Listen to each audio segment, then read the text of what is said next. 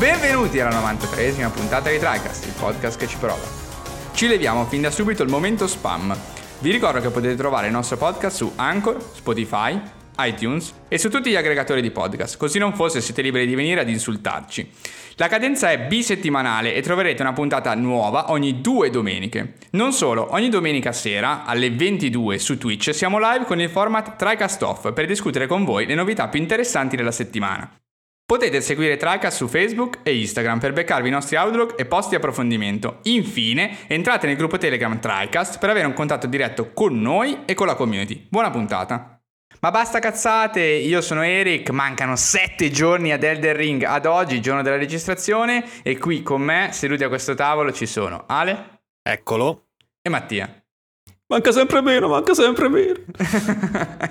Mattia mi imita, incredibile. merda. e... Sono pronto lì con la mia limited edition con Leone che sì. in gabbia. Che ti... con Leone in gabbia. Mattia, Mattia in questi giorni veramente una guerra, c'è una guerra interna pazzesca perché niente, non, non, siamo riusciti a convincerlo ragazzi, mi spiace. Non siamo riusciti a convincerlo no, ed è lui no. che vuole convincerci del fatto che non, non dobbiamo giocare del ring. Cioè dopo sei anni anni che non esce un Souls, diciamo, di targa originale, eh, lui si gira schifato e fa: No, no, ragazzi, a me non mi interessa. No, no. Io eh, cerco capire il livello a cui siamo arrivati, il livello a cui siamo arrivati, ha fatto un sondaggio interno nel nostro gruppo Telegram in cui vi invito sempre e c'è stata una persona che ha avuto l'ardire di um, votare in questo sondaggio in cui chiedevo secondo voi quale sarà il Metacritic, la media 9.5-10 per Elden Ring, quindi farvi capire i livelli di follia a cui siamo arrivati. Che anche Eric ah. non ha votato 9.5-10. Io ho votato 9, 9,5. Io mi sono dimenticato. Ma non ha votato, vale incredibile. no, non, votato, no. non ha però, votato. Però avrei ecco. detto 8.59 perché secondo me comunque il, si terrà, cioè sarà sotto il 90. Qualcuno sarà scazzato, a fa, abbasserà la media. Secondo Guarda, me, tipo 89, 88. So. Mi aspetto una roba del genere perché secondo me adesso i voti si stanno un pochettino abbassando. Non so, ho questa impressione, stanno un po' abbassando. Che è un bene perché nel senso non sono più super sparati sempre, però non lo so, così. La butto no, no, invece ringraziamo il nostro ascoltatore per aver votato 9,5-10, ha riacceso la mia speranza, ragazzi, sarà 96 il voto di, del, del Ring. Meglio di Half-Life 2. No, è del Ring è meglio di Half-Life 2. È un FPS migliore di Half-Life 2. Vediamo no, veramente, do, sopra 95 è statisticamente impossibile. Cioè, se vi fate due conti, come scrivo oggi nel gruppo, sì, dai, per, ogni, per ogni sì. 70 che viene messo, diciamo, da uno a cui non è piaciuto, legittimo ovviamente, devi mettere 6-10, cioè 600. Quindi è impossibile. Sì, cioè, chiaramente sì, è impossibile. Breath of the Wild, forse uno degli ultimi che ha tipo 97, però appunto è sì, sì, sì, veramente. Sì, Breath of the Wild è stato l'unico di quelli veramente, diciamo, recenti, quindi con un sistema di votazioni del tutto moderno, diciamo, a raggiungere un voto così alto. Perché poi alla fine vai a vedere il 99 per esempio di Ocarina, eh, sempre Zelda chiaramente, cioè va bene, ok, sono voti messi nel 2013 da due, eh, perdonatemi, stronzi che sono andati su Metacritic e hanno messo il della puntata. Review. Ocarina esatto. of Time è sopravvalutato. sì, anche God of War eh, effettivamente però è 95 alto, poi no? era più di 90, sceso, più sì. di 90 sicuro. No, c'era la GIF, vi ti ricordi? La GIF di Cory Barlog ah, che okay, vedeva okay. 95 e si metteva a piangere, eh, eccetera. Sì, sì, Poi scende di uno, è incazzatissimo. incazzatissimo, spacca tutto. Va bene ragazzi, va bene, va bene, bene. continuiamo. Però scusami, a proposito di voti, prima di passare avanti, eh, andatevi a leggere il post che ha messo Eric proprio su questo argomento su Instagram, Pokémon. Eh, su Instagram, sì, scusa. Eh, così. Possiamo andare eh, avanti. Spacchiamo, quale non vi rispondo? No, stiamo scherzando. No, Commentate che, che vi rispondiamo no. sempre. Voi, voi, commentate, al massimo vi metto un like e, e poi vediamo. No, cioè c'è questo problema tra me e Mattia che ogni tanto venite, commentate, ci fa super piacere, ma scrivete dei commenti eh, no. Cioè, no, no, no, no, Dai, non brutti né stupidi, no, no, non brutti né stupidi, semplicemente che non ammettono risposta. Cioè, dite una cosa, io sono d'accordo, ma non c'è altro da aggiungere, quindi vi piazzo solo il like. Appena piazzo il like, arriva Mattia, oh, ma gli devi rispondere, oh, ma non gli hai risposto, oh, ma hai risposto a questo. Cioè, no, guarda, ho letto, gli ho messo like, sono d'accordo, ma non, no, ma gli devi rispondere. Eh, dovete immaginare Mattia così, cioè, la verità, ve lo, ve lo giuro. Quindi se Mary eh... mi mette like, non prendetela, se vi risponde vuol dire che sono io. No, non è assolutamente vero. non si sa mai questa. chi è che risponde, però qualcuno so. risponde a volte. No, no, ci no, infatti ho cominciato a rispondere col mio account, eh, in realtà, così almeno la gente mi riconosce, perché altrimenti è un casino. Che cazzo è, chi viene da fuori, vabbè. Vabbè, cazzo, c'è Eric, cioè, hai commentato un post di TriCast e Eric, cazzo, il nome te lo ricorderai, almeno, non dico di riconoscermi in faccia, però... Abbiamo divagato abbastanza. Esatto, esatto. Allora, puntatona ragazzi, full Nintendo proprio di quelle puntate che ci sarà gente che adesso ha già chiuso. Cioè, come sento full Nintendo, ha chiuso la puntata, ha detto, vabbè, ci sentiamo fra due settimane quando la smettete di parlare di Nintendo. Puntata non full Nintendo perché... Esatto, eh, perché il 9 febbraio c'è stato il Nintendo Direct che tra l'altro abbiamo sniperato proprio con una precisione millimetrica eh, vero, durante vero. TriCast Off eh, immediatamente prima dicendo che poteva arrivare veramente a giorni che tanto l'annuncio sarebbe arrivato 48 ore prima quindi ancora potevamo saperlo e esattamente mercoledì sera c'è stato il Direct, classico Direct di Nintendo di inizio anno, eh, Direct grosso diciamo proprio l'evento principale e prima di in realtà di andare a vedere un po' che giochi sono stati presentati, comunque andare che è piaciuto molto, eh, devo ammettere che in realtà io non ci capisco più un cazzo, perché avrei proprio detto che questo Direct non, non sarebbe piaciuto a nessuno. Perché di fatto non, diciamo, non c'è stato il mega giocone, no? La, mm, come posso dire, il grandissimo annuncio. Sì, poi magari parleremo di Xenoblade Chronicles 3, chiaramente a noi sta molto a cuore, ma realisticamente parlando, eh, tra, tra, i titoli di punta di Nintendo c'è sicuramente uno di quelli minori, diciamo, rispetto anche all'EP o allo stesso Breath of the Wild 2 che teoricamente dovrebbe uscire entro l'anno. Vabbè, certo, sì, rispetto a Breath of the Wild eh, sicuramente, però rispetto ad altri, beh, più o meno sono cioè uno dei più forti, diciamo, no, diciamo non IP Nintendo, ecco, è una delle più forti mm-hmm. sicuramente degli ultimi anni. Sì, sì. Beh, comunque io Xenoblade lo aspetto da un bel po' di anni, quindi... Oggi Mattia Sono lì con po'... limited in celofanata del 2 Oggi Mattia Camaleonte sì, sì. Eh, veste i nostri capi per, eh, per una Ma ce la faremo ragazzi Ce la faremo sì, prima poi Mattia lo metteremo no, sulla secondo... via. Ma secondo me con Xenoblade sarà proprio impossibile. E no, volevo aprire la puntata, comunque la parte di Nintendo Direct, più con eh, forse un'argomentazione che ormai mi è venuta in mente, in realtà in mente un po' da qualche Direct. E cioè che forse veramente Nintendo con questi Direct ha trovato veramente il formato perfetto per annunciare giochi. Eh, sono formati veramente che si prestano ad essere lanciati in qualsiasi situazione. Infatti, ormai anche alle 3, in realtà, per quanto sia incastonato nella serie di live con gli altri publisher, Nintendo manda il direct. Poi chi vuole si segue il Treehouse, che però è un'altra roba proprio molto più lunga, discorsiva, i divanetti, eccetera. Eh, però l'evento principale sicuramente è il direct. Quindi lo puoi piazzare a tappeto su tutto l'anno.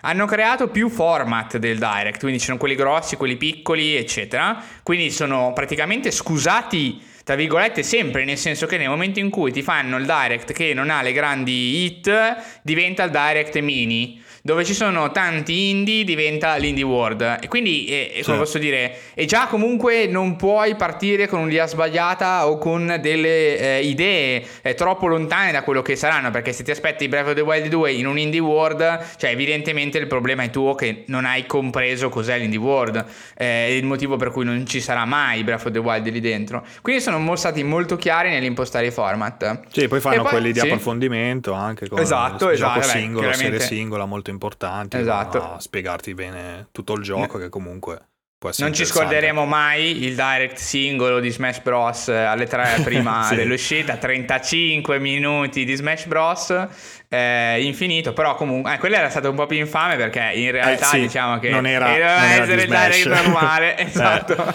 quello è stato un po' più infame, ma infatti se lo ricordano tutti quello, proprio perché tutti si aspettavano un'idea chiara, no, di quello che avrebbero visto, comunque della tipologia di contenuto che sarebbe arrivata. Non è stato così e quindi tutti ce lo ricordiamo proprio perché eh, in realtà Smash Bros aveva monopolizzato l'intera attenzione, eravamo lì veramente eh, con il cappio al collo, non si sapeva più cosa fare. Tra l'altro poi poi scusa, questa cosa vai. che dici, Sony poi nel corso degli anni ha provato a replicare no, con gli state of play, mm-hmm. Con, eh, insomma, con scarso successo. risultati eh, molto, molto scarsi. E, eh, però, diciamo. Però, eh, però, quello invece di approfondimento recente su Gran Turismo ha funzionato Figo, molto bene. Molto cioè, bello, comunque sì. ti, fanno, ti hanno fatto vedere tanto del gioco, ti hanno messo voglia di acquistare, come magari succede appunto con uno di quei direct incentrati su Pokémon, Animal Esatto, Crossing, esatto. quello, Smash, quello che non sì, hanno fatto su Horizon. La cosa bella e divertente eh, è, è vero, è vero. Sì, bizzarro anche quello, è vero, è vero. Infatti, hanno annunciato sì. in passato i State of Play che erano più indirizzati verso Horizon dicendo si parlerà di Horizon, però poi sì, di fatto non hanno fatto nulla di così incentrato. Secondo me in realtà è un grave errore perché io veramente ogni volta che guardo questi tipi di deep dive su giochi che non mi interessano e di cui quindi generalmente lo guardo anche tutto, cioè non ho problemi a vedere meccaniche o aggiunte o robe nuove, ok, perché tanto non sono grandemente interessato, ne esco sempre fuori con la grande voglia, il grande meme, eh, poi di provarli, infatti io, oh, Gran Turismo 7 prima o poi probabilmente lo prenderò per giocarlo, ovviamente non ho PlayStation 5, quindi assolutamente non all'ange c'è il del ring, ma eh, nei prossimi anni sicuramente vorrò provare la formula di GT.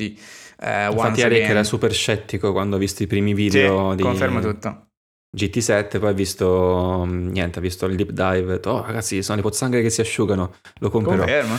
ragazzi, ma sapete quanto avranno bestemmiato per fare le pozzanghere che si asciugano? Noi qua scherziamo, qua, noi lì dentro avranno perso la vita per fare questa roba. Eh? Anni e anni per tirare fuori una roba che giri anche su PlayStation 4 base, ricordiamocelo. Cioè, eh, Tanto a proposito di questo, così scherzo. piccola nota, sentivo anche da Vito, Vito Iuvara che salutiamo ovviamente, eh, in Project Cars c'era una roba simile dell'acqua, tipo che hanno mhm. sviluppato mm-hmm. tipo la fisica dell'acqua che si va a formare nelle cunette, una roba folle, infatti loro tipo hanno anche avuto problemi a livello monetario proprio perché si perdevano incazzate del genere, no? Nei loro giochi sono super, eh, eh, sono molto mm-hmm. belli, ha detto, almeno mi, mi fido abbastanza, sono appassionato, e, però appunto sono andati un po' in rosso perché tro- troppo, hanno esagerato, diciamo. Hanno eh, sono veramente... cose che costano, perché eh. poi devi, non devi, cioè questi siamo al limite, ovviamente, non al limite in realtà, è proprio simulazione fisica, diciamo, eh, che di per sé eh, a livello proprio di, di programmazione cioè sono complesse, ma cioè, le leggi fisiche esistono, vanno implementate. Imp- il problema qual è? È che implementare la legge fisica così com'è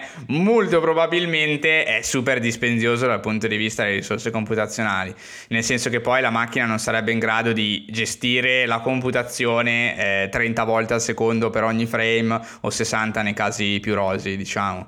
Quindi poi devi semplificare, però devi semplificare inve- cioè, inventandoti della roba, quindi cercare cercando di far sì che il comportamento finale sia comunque eh, una roba credibile eh, dal punto di vista poi della realtà eh, e quindi lì chiaramente ci, ti perdi dietro un sacco di roba.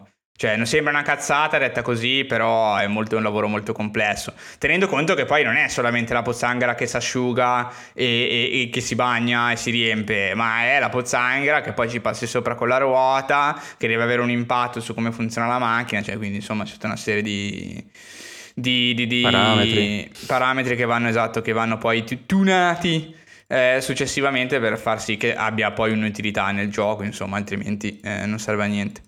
Ma tornando a Nintendo Direct, eh, come posso dire, oltre a, a queste, secondo me, grande chiarezza, diciamo, in come, in come vengono presentati, in come vengono esposti, poi c'è anche il contenuto, che è un contenuto veramente che eh, all'epoca in cui, diciamo, in cui sono stati lanciati, comunque diventati devastantemente famosi grazie, grazie a Switch, poi chiaramente che ha trainato tutto il successo di marketing. Cioè, forse era un periodo veramente in cui si annunciava la roba. Mi ricordo il, il come si chiamava? Il PlayStation Showcase. PlayStation, quello Experience. che si faceva a dicembre. Experience, bravissimo del 2016 in cui praticamente annun- Sony annunciò una barca infinita di giochi, ok sì, però poi sono usciti nel corso dei prossimi 5 anni eh, e, e veniva da un periodo in cui, se non ricordo male, comunque questa era la mia impressione, eh, si annunciava la roba, ma non si sapeva mai quando arrivava, fondamentalmente. Cioè, grandissimo, fighissimo, però, boh, fra due o tre anni. E Nintendo con questo veramente grande controtendenza, perché non solo gli aggiornamenti sono frequenti, ma sono anche molto concreti. Nel senso che, se ti guardi il Direct, sai già che comunque eh, la roba più interessante forse la vedi, forse no, è quella chiaramente che arriva più lontana, ma mai troppo lontanissima. Ovviamente sì, RIP esatto. eh, Metroid Prime 4, va bene, lo sappiamo, Beh, grande sì, meme, però in generale problematico alla fine. Esatto, esatto. in generale hanno un bel pace i giochi di Nintendo, escono sempre abbastanza vicini e tutto quello invece che diciamo in secondo piano invece, quindi giochi minori, remake, le remaster che comunque su Switch vanno fortissimo, è roba che è letteralmente in uscita. Quindi diciamo, guarda, figo questo, però poi non ti devi ricordare fra un anno e mezzo che sta uscendo, perché se te lo annunciano al Direct sta uscendo tra due o tre mesi. Eh, adesso non facciamo chiaramente listone. A volte esatto. anche in giornata, esatto. Sì, tra l'altro, sta cosa succede anche adesso sì. con Microsoft, perché spesso mm-hmm. ti annuncia magari gli indie o comunque i giochi medi che ti arrivano subito sul pass e spesso appunto te li ritrovi il giorno stesso, qualche settimana dopo, qualche mese dopo, che comunque anche lì no, hai quella dinamica che sei sempre soddisfatto, no? ti dà quella sensazione esatto, di essere soddisfatto esatto. perché trovi qualcosa che ti piace e che potrai giocare nel breve. Mentre magari appunto il rischio di altri, come può essere appunto Sony, che ha tempi chiaramente di gestazione molto lunghi, sì, puoi vederti lo state of play che magari ci sono 3-4 giochi, eh, due indie che ok, però poi magari uno non ti interessa invece dei grossi, cioè Forspoken così, cosa, Horizon, ok, sì. figo, però poi appunto finisce lì, hai ti è veramente una manciata di roba e sì, ok, però boh, accendo la play, no, non posso esatto. fare niente di, esatto. che, di, tutto quello che ho visto. Ecco. Esatto, infatti diciamo anche il, eh, diciamo, chiaramente parlo del secondo trailer di God of War 2, quello in cui si vede effettivamente il gioco. Eh, eh, cioè, va bene, fighissimo, perfetto, però cioè, non sappiamo neanche quando esce, nel senso mi ha fatto piacere vedere che è molto simile al primo, eh, che c'è roba nuova, va bene, eh, lo giocherò con grandissimo piacere, però cioè, non mi interessa averlo visto in quel momento, nel senso che tanto mo che arriva lo vedremo altre 700 volte, non sappiamo neanche quando esce. Mentre qui proprio la controtendenza totale, per esempio Advance Wars, eh, Reboot Camp, eh, che sono il primo e il secondo, per esempio lo vedo, è sempre stato un gioco che mi sono segnato da eoni da recuperare chiaramente sulle vecchie console, mi pare forse su Game Boy Advance, perdonatemi ma il mio backlog sì, è sì. stato resettato. Game Boy Advance e eh. forse anche DS qualcosa. Ok, ed era sempre un gioco che ho sempre voluto recuperare. Cazzo, me lo vedo nel, nel, direct. Vabbè, con la grafica comunque a me piace così il remake giocattoloso. Ammetto che mi piace, bello colorato. Eh, poi mi esce pure adesso, cioè esce l'8 aprile, sì, l'8 aprile e cioè è fighissimo così perché mi esce subito, adesso probabilmente non lo comprerò l'8 aprile, però so che sta uscendo adesso, ce l'ho in testa, eh, altrimenti fosse uscito tra un anno e mezzo, sì, boh, va bene, ok, cioè nel 2023, cioè anche chi se ne fotte, eh, sì, tanto sì. poi lo vedrò eh, altre sette volte nei prossimi direct, non, non, mi focalizzo neanche su questa roba, fondamentalmente. E, sì, questo e, mi sembra che l'avevano sì? già mostrato, però comunque non tanto mm-hmm. tempo fa, cioè forse una volta o due. Sì, hanno già mostrato... Per portare un esempio, chiaramente. Sì, sì, sì, però comunque sì, eh, nei altri, ci sono un sacco di altri esempi appunto di questo direct che è esattamente come dici. Ma comunque in generale sempre la data ti arriva abbastanza presto, cioè lo vedi la seconda volta c'è già la data, è già... Esatto, sì, poi il direct altri, per sé ti dice mh, mostreremo i giochi che usciranno in questo lasso di tempo ben definito. E poi sai che c'è sempre, poi come, dice, come dirà anche Eric fra poco, eh, la sorpresa, no? Che potrebbe essere non in quel lasso di tempo che viene specificato esatto. eh, dal direct. Quindi mm-hmm. Diciamo che ti aspetti quello che ti puoi aspettare più la cosa che potresti non. Esatto, non c'è tutto, esatto, esattamente, c'è tutto. C'è la concretezza della roba che esce adesso con sempre l'aspettativa che ci sia il One More Thing perché lo fanno quasi sempre, eh, che lo dicano o meno, diciamo, alla fine c'è sempre eh, il premio, tra virgolette, quello grosso, eh, che poi può interessare o meno, però alla fine l'altra volta, se non sbaglio, è stato Splatoon 3, eh, questa volta invece Xenoblade Chronicles 3 e chiaramente pian- cioè ogni volta dai qualcosa che interessa ad una diversa porzione della, della tua utenza, però di direct se ne fanno abbastanza di frequente all'interno dell'anno, sono almeno tre all'anno, cioè uno all'inizio, uno alle tre e uno poi nella seconda metà dell'anno, quindi eh, c'è, c'è, tempo e spazio per accontentare tutti quanti eh, nel breve, nel medio e nel lungo periodo. Quindi, cioè, veramente complimenti a Nintendo perché, cioè, in realtà noi li guardiamo, diamo per scontato che funzionino bene. Però veramente siamo venuti fuori da due o tre anni, secondo me, in cui sia Sony che Microsoft le presentazioni insomma proprio il formato Microsoft soprattutto 3-4 anni fa era veramente la desolazione totale cioè ore e ore sì, di parlato. nulla, eh, nulla, nulla, cosmico. invece adesso come diceva giustamente eh, Ale quando ha fatto il Game Pass esce adesso esce su Game Pass è sempre interessato. Ogni gioco potrebbe essere su Game Pass e quindi è interessante vedere se arriva perché se è Game Pass comunque lo puoi provare. Quindi sì, anche lì il concetto di concretezza. um, quello del Game Pass un, paio, un paio di mesi fa, forse fine anno scorso, che mm-hmm. tipo erano Infinito. due minuti, ma eh, tipo erano dieci giochi ogni 20 secondi che ti passavano con, esatto, esatto. con il rilascio su Game Pass. Quindi sì, sì, da quel punto di vista anche Microsoft si è sistemata perché fai il direct, tra virgolette, col Game Pass, cioè gli basta il Game Pass per fare il direct. Esatto. Quindi esatto. sono a posto. Tra l'altro Nintendo lo sa benissimo, il modo ovviamente in cui ha costruito, il modo in cui noi aspettiamo o eventualmente valutiamo un direct ed infatti ci ha giocato anche un po', se vi ricordate al direct in cui presentarono il trailer di Breath of the Wild 2, sì, prima di presentarlo eh, sì, sì, il primo. Eh, no, no, no, no, non il primo. Il gameplay. Sì, il primo trailer, scusami, il primo sì, trailer sì. Nintendo.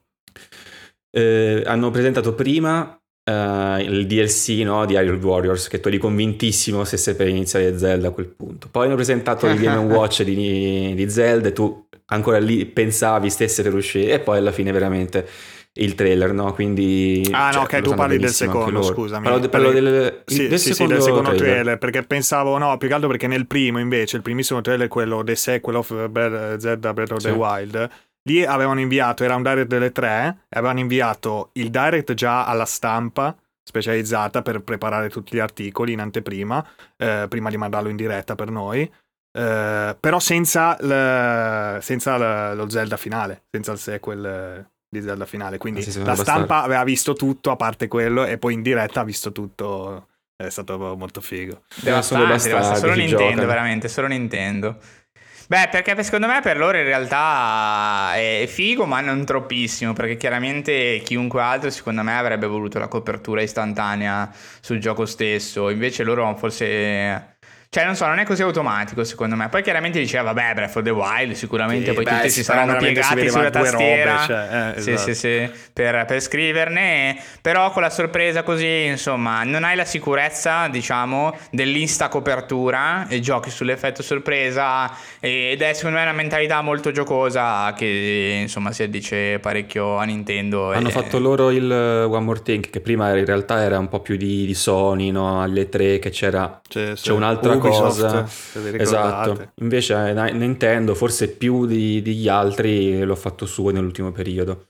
Quindi sì, cioè, sì, beh, sì. bene così, perché alla fine eh, anche chi come magari è interessato a metà dei giochi presentati, comunque se lo, se lo mette su YouTube il direct guardando che c'è alla fine perché sa che ci sarà la One More Thing, perché ormai c'è il 90% delle volte, almeno in quelli in cui puoi aspettarti che ci sia, perché come ha detto anche Eric prima, se ovviamente da, non, non da addetto ai lavori, ma da uno che li segue, a un certo punto incominci quasi a capire quali sono quelli giusti, quelli che non lo sono, ehm, anche un po' come vengono presentati, anche col preavviso, anche un po' dal periodo dell'anno. Ovviamente chi, chi è esterno non è che si mette a fare il calcolo, ah, potrebbe esserci la cosa in più questa volta, l'altra no, però diciamo che è ambivalente, per, per entrambi i tipi di utenza è comunque interessante.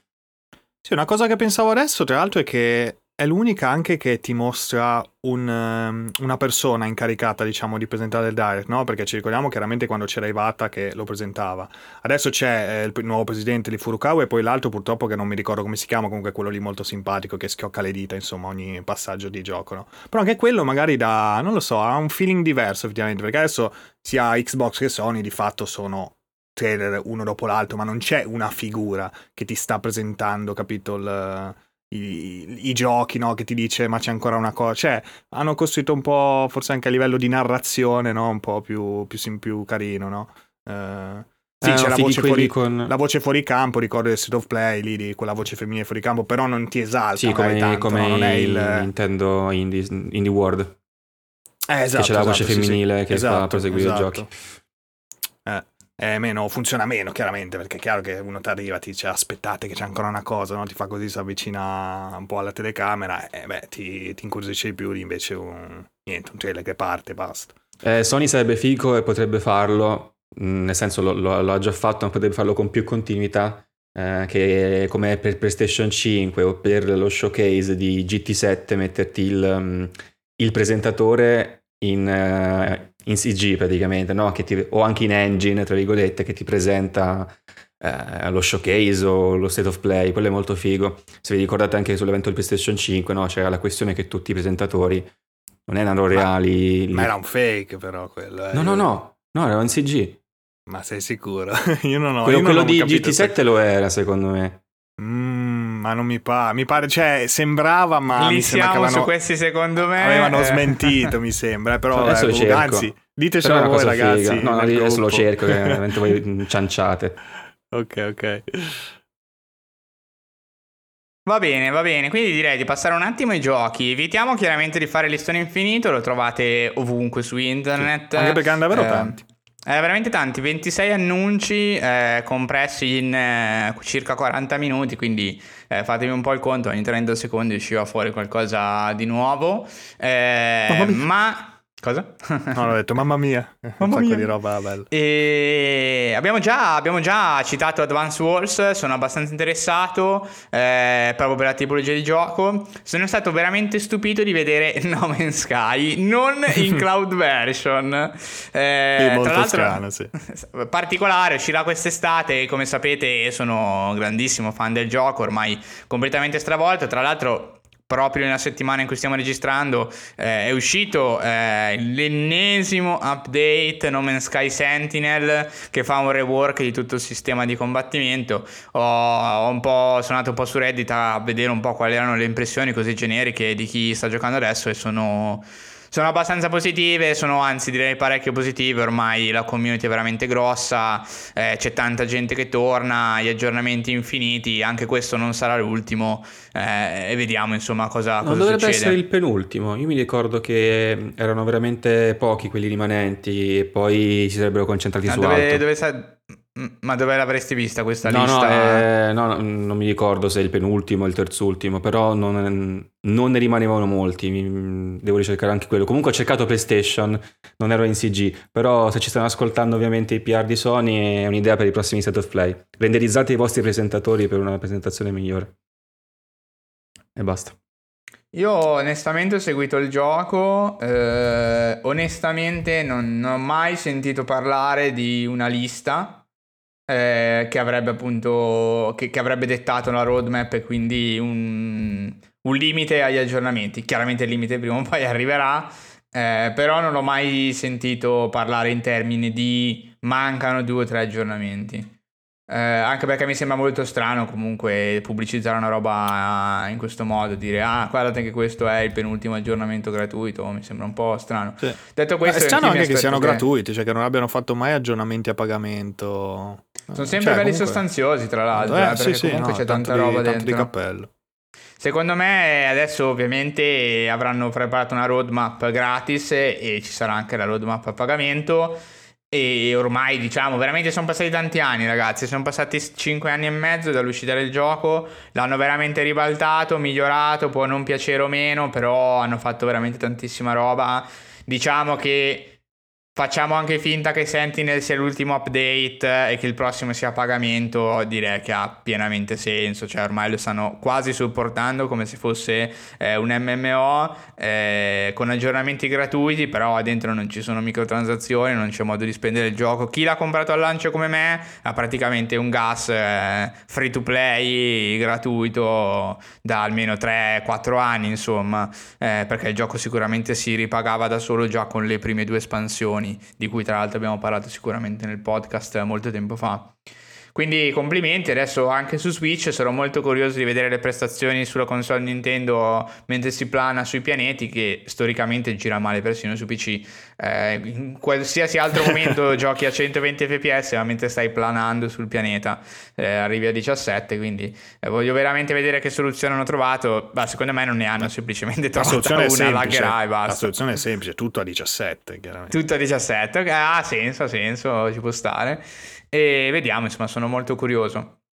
Da questo punto di vista, eh, sono anche interessato, ragazzi, incredibile. Ormai sempre più Nintendaro, sempre più Fag ehm, a Mario Strikers e a Switch Sports. Eh, Perché Switch ormai Sports, eh, sì, eh, la vecchia Switch, eh, che ho sostituito con la OLED, è in sala ormai è veramente oggetto di grandi battaglie su Smash Bros, eh, su Mario Kart eh, e quindi ovviamente l'aggiunta di Mario Strikers e o eh, Nintendo Switch Sports, eh, cioè secondo me è bella tosta, eh. Mario Strikers c'è proprio da spaccarsi con gli amici, sono abbastanza convinto di, di prenderlo, così per giocarci con gli amici, da solo non penso lo aprirò neanche una volta. Eh, sì, un gran figo. ritorno apprezzato mm-hmm. da molti che tanti anni che non usciva un capitolo di Strikers, erano usciti i tennis anche su tipo 3DS per dire tennis, golf, eh, ma eh, quello Strikers no, invece mm-hmm. da Wii diciamo, quindi ha fatto piacere a molti ho visto. Sì, eh, a me però personalmente non, non, interessa, ma magari potrei regalarlo a mio cugino. Magari così Guarda, come regali giochi ai suoi cugini per poi provarli. Esatto, esatto, sì, si approfitto proprio della situazione. E, sì, no, sembra figo. Poi, tra l'altro, gli artwork, quelli così in stile fumetto, proprio cattivi, sì, sono molto, molto belli. Sì, quando fanno le super mosse, anzi, proprio anche nel gioco diventano così fumettosi. Sì, esatto, eh, esatto. Come si vede nel trailer. Era veramente figo. E, ok, ok. Eh, dopodiché nella lista ho chiesto sia ad Ale che a Mattia di indicarmi no, quali, quali, erano di fatto i giochi che volevano parlare, di cui volevano parlare. Ale mi ha segnalato un front mission così selvatico. Sì, Front Mission perché casualmente l'anno scorso ho provato il primo su, uh, su DS, eh, quindi diciamo il porting del gioco è un gioco Super Nintendo uh, e mi, volevo provare qualche tattico così, no? E poi ho detto vabbè invece di provarmi il classico diciamo RPG, JRPG, no? Fantasy, comunque quel mondo lì con ambientazioni, ho detto vabbè proviamo questi qua con i Mac, no? Per cambiare un po' stile. Ed effettivamente mi, mi stava piacendo parecchio, mi stava piacendo parecchio, l'ho mollato semplicemente perché su su DS era veramente tosto eh, come interfaccia, come ehm, menu, insomma come tutto, cioè vedere anche cambiare equipaggiamento, capire i numerini, cioè a volte dovevo ricordarmi veramente a memoria quando cambiavo certi pezzi del Mac per sapere se stavo mettendo uno migliore o uno peggiore perché era veramente un macello da quel punto di vista. E quindi ho detto oh, vabbè un po' sta diventando veramente un po' troppo pesante. Però ci avevo fatto una decina d'ore forse anche qualcosa in più. Eh, e quindi vabbè un tattico appunto sono poco esperto però insomma un tattico classico, insomma, giapponese con la scacchiera e tutto, muovi questi Mac. Eh, la cosa interessante era che appunto tutto il Mac era personalizzabile da un sacco di pezzi che prendevi mano a mano che poi andavi avanti con le missioni. Potevi tra l'altro giocare due campagne separate, praticamente sono queste due nazioni in guerra, tu potevi giocare la campagna 1 nella nazione diciamo buona e anche la campagna 2 de- con i cattivi, che comunque eh, scritto anche abbastanza bene, comunque parecchi dialoghi, parecchi insomma il, il design dei personaggi di Amano, no? di, di, Square, eh, comunque alla fine è sempre un gioco Square insomma de- de- dell'epoca, quindi fatto sempre molto bene, curato. Eh, ed era figo poi appunto perché ogni Mac, quindi te lo pers- ti personalizzavi il tuo party, i tuoi Mac e... Mh, mm, e praticamente cioè, ogni pezzo poi corrispondeva, faceva, aveva qualche azione, faceva qualcosa, potevi equipaggiare armi diverse, potevi, aumentava quindi il peso del Mac, se lo equipaggiavi troppo non potevi anzi metterci troppa roba, quindi dovevi sacrificare qualcosa, insomma dovevi farti la tua strategia ovviamente. Eh, l'unica cosa forse che può piacere o meno, però penso che sia eh, una cosa abbastanza classica di questi qua giapponesi, era un po' l'elemento RNG, l'elemento casualità nei combattimenti, dove nel momento in cui cominci, cominciava il combattimento, praticamente cosa succedeva? Il tuo attacco poteva colpire una parte a caso del mech avversario. Questo cosa mm-hmm. vuol dire? Eh, che eh, in certe situazioni, cioè se avevi tipo un'arma che faceva un colpo potente, magari che avevi culo gli rompevi subito un braccio, gli staccavi un braccio, chiaramente se il braccio aveva un'arma equipaggiata poi lui non avrebbe più potuto usare quell'arma, banalmente. Però invece se lo colpivi magari alle gambe, sì, gli staccavi una gamba, gli diminuivi il movimento, però poi avrebbe potuto attaccare dopo eh, e via così, insomma insomma, oppure se hai ancora fortuna gli distruggi il busto dove sta il pilota, quindi lo elimini subito, eh, però tutto casuale, quindi bisognava gestirsi un po' anche da questo punto di vista, però vabbè, comunque funzionava abbastanza bene, no? non mi stavo trovando in particolari difficoltà. E questo remake sembra, sembra figo, sembra figo, fatto bene comunque, hanno già annunciato il 2 pure, eh, insieme a quello, e sono molto sempre, curioso, penso che lo remake, prenderò. anche il 2 sì, ah, sempre remake. Sì, sempre remake, sì, sì, sì, sempre remake, perché anche quello è Super Nintendo, eh, mi sembra. E figo, eh, mi, lo, lo, aspetto abbastanza, sono curioso, mi sa che lo, lo prenderò, così me lo, me lo riprendo, diciamo, lo, lo, rigioco su Switch eh, con, con, l'interfaccia aggiornata, con più, insomma, quality of life, eccetera. Eh, Comunque... Un grande mm, ritorno. In realtà From Mission non è che è proprio uscito dal nulla, perché di recente è anche uscito mm, Left Alive eh, che è ambientato esatto. nell'universo di From Mission. Sì, è vero, sì, hanno, anche se vabbè è stato un gioco tipo uno dei peggiori giochi esatto, usciti sì, sì, Di, di, Square, di, Square, Enix. Sì, sì, però è vero, è vero, quel gioco lì non si chiama Front Mission ma era ambientato in quell'universo, hai ragione. Eh, quindi sì, hanno provato un po' anche, però appunto quel tentativo lì era veramente stato pessimo. Però invece questo, insomma, vanno abbastanza sul sicuro, ecco, come appunto Advance Wars. Un grande ritorno dei, dei tattici, no? Su, su Switch rendono bene probabilmente, no? Anche Triangle Strategy per dire che sembra bellissimo. Esatto. Eh, questi taggi che appunto su altre console ecco difficile vederli, eh, salvo qualche indie eh, recente. Non lo so, invece per me Advance Wars eh, questo stile giocattoloso non, non, mi piace affatto, infatti cioè, preferivo molto di più quello sì, standard sì, dell'Advance Wars sì, eh, per eh, Advance, SP, eccetera. Eh, non lo so, si prestava meglio secondo me questo qui, perché tra l'altro poi i personaggi sono, sono fatti molto bene, nonostante siano in 3D, tra virgolette, però boh, sembra di giocare veramente con dei uh, toy, non, Toy Soldiers, qualcosa del genere. Non, eh non sì, beh, gli hanno, sì, gli hanno dato quell'effetto lì, cioè, eh, nel senso, evolu- sì, può non piacere, è, è evoluto chiaramente, un po' magari anche come Zelda, no? Link Awakening, eh, molto eh, diverso eh, lì... poi di fatto dall'originale. Sì, forse ci sta meglio secondo sembrano me. Sembrano perché... un po' matriosche, no? Eh, sembrano un po' un plastico quasi, Zelda sì. almeno a me ricordava. Eh, però e sì, poi... sì, vai, ci può stare. Poi, uh, ah, comunque ho, non ho cercato quel tweet, però io ragazzi me lo ricordo davvero un tweet di, Sean, di Sean Murray. controlleremo, controlleremo, anzi, chiediamo. Boh, che non è che mancava così tanto. Poi boh, adesso di recente dice, oh, eh, cioè così, così che ha scritto, oh con... raga, comunque qua che farà poco chiudiamo i rubinetti, eh, non no, è qua, no, espansioni, è, ma, è anche normale, sono uscite espansioni per 5 anni, me lo aspetto anche, per me poteva anche essere l'ultima questa senza problemi meglio che escano altre, non c'è problema. Però boh, mh, mm, basta, con questo ho finito di darvi informazioni false insieme ai CG characters delle presentazioni Sony, basta così. Non dirò più allora, adesso durante la puntata cercherò di scrollare il tweet di Sean Murray finché no, ci ho provato a fino a poco fa, boh, non ho notato un cazzo. Ma tra l'altro è che con, li condivide cose ogni giorno, quel bastardo, cioè devo metterci tre anni per sì, tornare sì, esatto. a qualche mese fa, quindi mm, boh. E ehm, e basta. Questa è stata la mia debacle di oggi. Tra l'altro oggi ho avuto tre volte le aspettative distrutte perché ho detto Alessio, sai che eh sì, al tempo vend- vend- hanno venduto anche il black box della Valve. Invece non è vero, perché non l'hanno mai venduto. Abbiamo fatto prima la ricerca di Alessio parlando di Orange Box, ah, sì, della sì, Valve, sì. di Team Fortress, di Half-Life. E tra le varie cose dissi, ah sì, c'è anche il black box che conteneva solo Half-Life 2 episodio 2, Portal e Team Fortress 2. Adesso mi dice guarda che non è mai esistito, non hanno mai venduto, hanno semplicemente cannato la black box e hanno venduto l'orange box. Quindi oggi ho avuto tre volte le mie convinzioni distrutte, di fila. po- povero Mattia. Però se, vuoi, se vuoi legarti a Valve, parlarci di Valve, l'annuncio che ti, ti è esatto. diciamo abbastanza stranito, Mattia, no, del, di questo Direct è stato...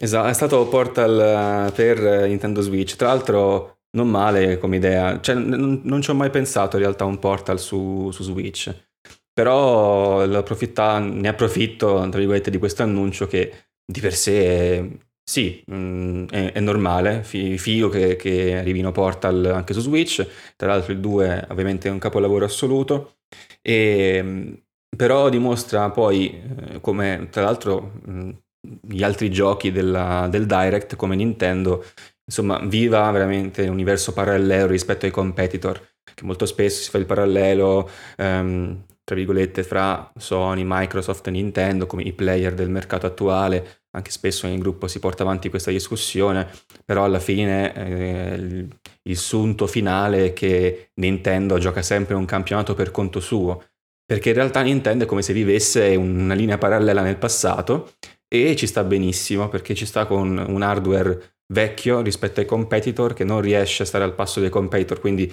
ogni tanto sopperisce con la cloud version, a volte utili come control, a volte inutili come Kingdom Hearts e, e rilascia giochi che come Portal 1 e 2 che al giorno d'oggi sono veramente rilevanti zero come annuncio attuale, ma che per Nintendo è come se fosse un'uscita contemporanea. Perché anch'io per un secondo ho detto, ma potrei giocarmeli effettivamente su, su Switch, perché anche Switch in sé, non so per quale strano motivo, eh, non so perché la portabilità poi convince di più rispetto, non lo so, a vedere un annuncio per una PlayStation, per dirne una, quando vedi un gioco annunciato su Switch ci pensi effettivamente e dici ma questo per effettivamente giocarmelo su Switch, anche se è qualcosa che hai già comprato in passato probabilmente. È tipo un lavaggio del cervello che ci hanno fatto, ogni volta che vedi qualcosa.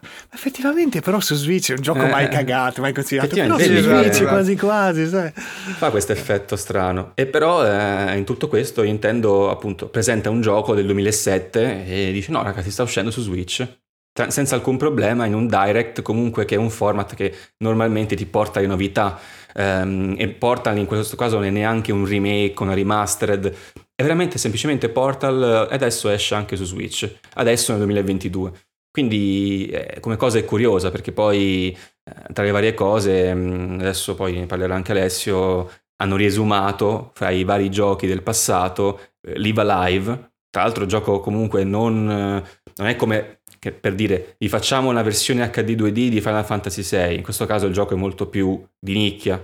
E eh, Nintendo esatto. però lo presenta in, cioè in, scioltezza, ovviamente è Square Enix, però viene presentato comunque in scioltezza a un direct che non sta secondo me avvenendo veramente nel 2022, potrebbe essere avvenuto qualche anno fa senza alcun problema, perché poi tra gli altri giochi c'è anche Mario Kart 8, quindi e eh sì, esatto. Quindi Live Alive. Sì, cioè, c'è, c'è, da dire che ecco, in questo caso, nel confronto diretto Portal e Live Alive, c'è una grande differenza che chiaramente un JRPG classico eh, amato dai giapponesi eh, che torna eh, ha un peso potente. Ecco, poi dimostrano anche le operazioni, no? anche in passato di Square Enix, tra Octopath Traveler, no? che ha dato il via anche a questa, questo HD 2D alla fine che hanno coniato. Stanno facendo anche Dragon Quest 3 eh, ehm, HD, sempre HD 2D, che sembra molto bello. Hanno aggiunto, tra l'altro, hanno fatto delle cutscene di Final Fantasy VI Pixel Remastered in HD 2D, eh, a quanto pare, no? Si era visto qualche screen, insomma, qualche cutscene. Sì, forse solo qualche intermezzo, esatto. Eh, eh, visto che rende così bene, chiaramente quindi poi hai la console che sta dominando e che sicuramente in poco tempo supererà PlayStation 4 e diventerà di fatto la console poi più venduta di quelle moderne, attuali, diciamo.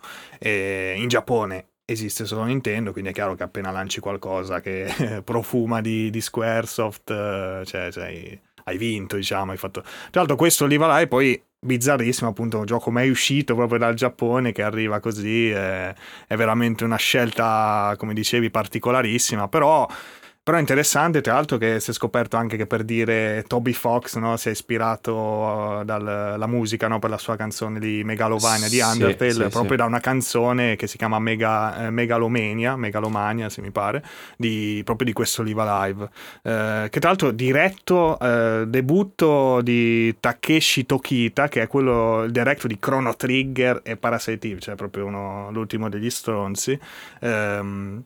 E sembra fighissimo questo gioco, tra l'altro che fu un fallimento, perché avevo guardato e aveva venduto poco, tipo 270.000 copie, fu un fallimento per Squaresoft all'epoca eh, su Super Nintendo, però sembra figo perché ha questi scenari, mh, vari scenari, tipo sono sette scenari, sette personaggi diversi, quindi anche un po' simile, un po' Octopath Traveler, anche, o comunque anche un po' a Chrono Trigger, che poi infatti è uscito dopo e si è ispirato molto a questo Chrono Trigger, che ti porta in varie epoche, quindi qua il futuro lontano, il futuro un po' più vicino, il Giappone, Giappone feudale con i ninja, eh, la Cina le arti marziali, il western, eh, cioè veramente sembra, sembra molto molto bello, fatto poi benissimo con quello stile lì che proprio rende, ho visto dei confronti e proprio hanno fatto un gran grandissimo lavoro, eh, questo stile così insomma pixel art eh, con questi effetti moderni, con, questa, con, questo effetto anche di profondità. È molto figo no? quando riescono a darci questa profondità come se eh, guardassi diciamo dentro, un, dentro, una scatola quasi, no? guardassi un una diorama. composizione, un diorama, diorama. esatto. Eh, quindi no, sembra bellissimo. Infatti all'inizio così non ero tanto interessato che ero più ero, ero partito con Xenoblade 3, chiaramente l'avevo un po' accantonato, diciamo, di Live come annuncio, poi invece rinformandomi per stasera mi è venuta una grande voglia perché sembra, sembra proprio fighissimo. Non so, non so se anche Eric l'ha, l'ha visto un po' che si è se, se interessato. Mi, mi sono gasato, mi sono gasatino, gasatino, gasatino, diciamo, gasatino, gasatino. gasatino. Un, un, piccolo gasato. Ok. Eh, in, in, realtà, incredibilmente, io continuo imperterrito sulla, sul terreno invece della, della Switch vecchia in sala, ci spacchiamo, eccetera. Mario Kart 8 Deluxe invece ah, vero, vero. Quello proprio le nuove piste fino al 2023. Sì. Tra l'altro, noi abbiamo ovviamente l'online attivo. Non potremmo essere dei Nintendari doc se non avessimo. Però non ho più Mario Kart 8 io. Non ho più Mario Kart 8 Deluxe. Ho solo eh, quello Wii U. Mi è rimasto quello Wii U mi ha abbandonato. Vabbè, c'è solo il fatto che i Wii U ti perdoniamo la mancanza di Mario Kart 8. e nuove piste fino al 2023, nel senso che saranno rilasciate no, tot piste ogni tot mesi. Eh, di fatto 32 nuove piste, se non ricordo male. 48. E sono veramente come, ah, come, quelle, come quelle di Mario proprio, Kart. raddoppiano proprio. Come quelle, sì esatto. Sì esatto. Raddoppio. 48 e più 48 9 non so sì. perché ricordavo 32 perdonatemi. E, e, niente cioè per me è devasto perché comunque mi sono sempre divertito tanto eh, su, su, Mario Kart 8 avere le piste nuove è esattamente quello che ho sempre voluto perché alla fine il gioco è quello. Eh, il gioco è, ave- è, avere piste nuove da giocare per divertirsi diciamo da quel punto di vista con, sempre con amici mai da solo perché da solo ricordo che giocai a Mario Kart 8 un botto solamente quando avevo appena comprato Switch e non sapevo cos'altro fare. Quindi mi eh, io su Wii U, sì, esatto. Tra l'altro ho letto che se mm, hai l'online, quello normale, diciamo, il tire sì. da 20 euro, Uh, giochi online, se incontri uno che ha quella pista lì, lo, ci, puoi, ci, puoi, giocare lo stesso, anche se non Ah, figo, figo, carino, carino. Immagino il meme di il meme di come, come umano lei, eh, tipo di supporto verso Nintendo. come esatto. umano Sì, tra l'altro hanno preso anche sta. delle piste, scusa, di Mario Kart Tour, quello mobile, tra l'altro. Sì? Molto... Dovrebbe sì, c'è però un bel numero di quelle del tour, eh? dovrebbe essere eh. un buon numero. Eh, ma sono molto belle, io ci ho giocato, mi sono spaccato un po' il Mario Kart Tour e sì, sì, quello era molto carino. C'è una tipo con la Torre Eiffel, molto simpatica. Francesi sì, piacciono ad Alessio, evidentemente. no, però dicevo, um, e questa diciamo, era la, la seconda parte no, del, um, del, Nintendo Direct uh, che avviene in un'altra epoca, no? perché eh, stanno appena lasciando un DLC di un gioco 2014. 2022 sì, sì.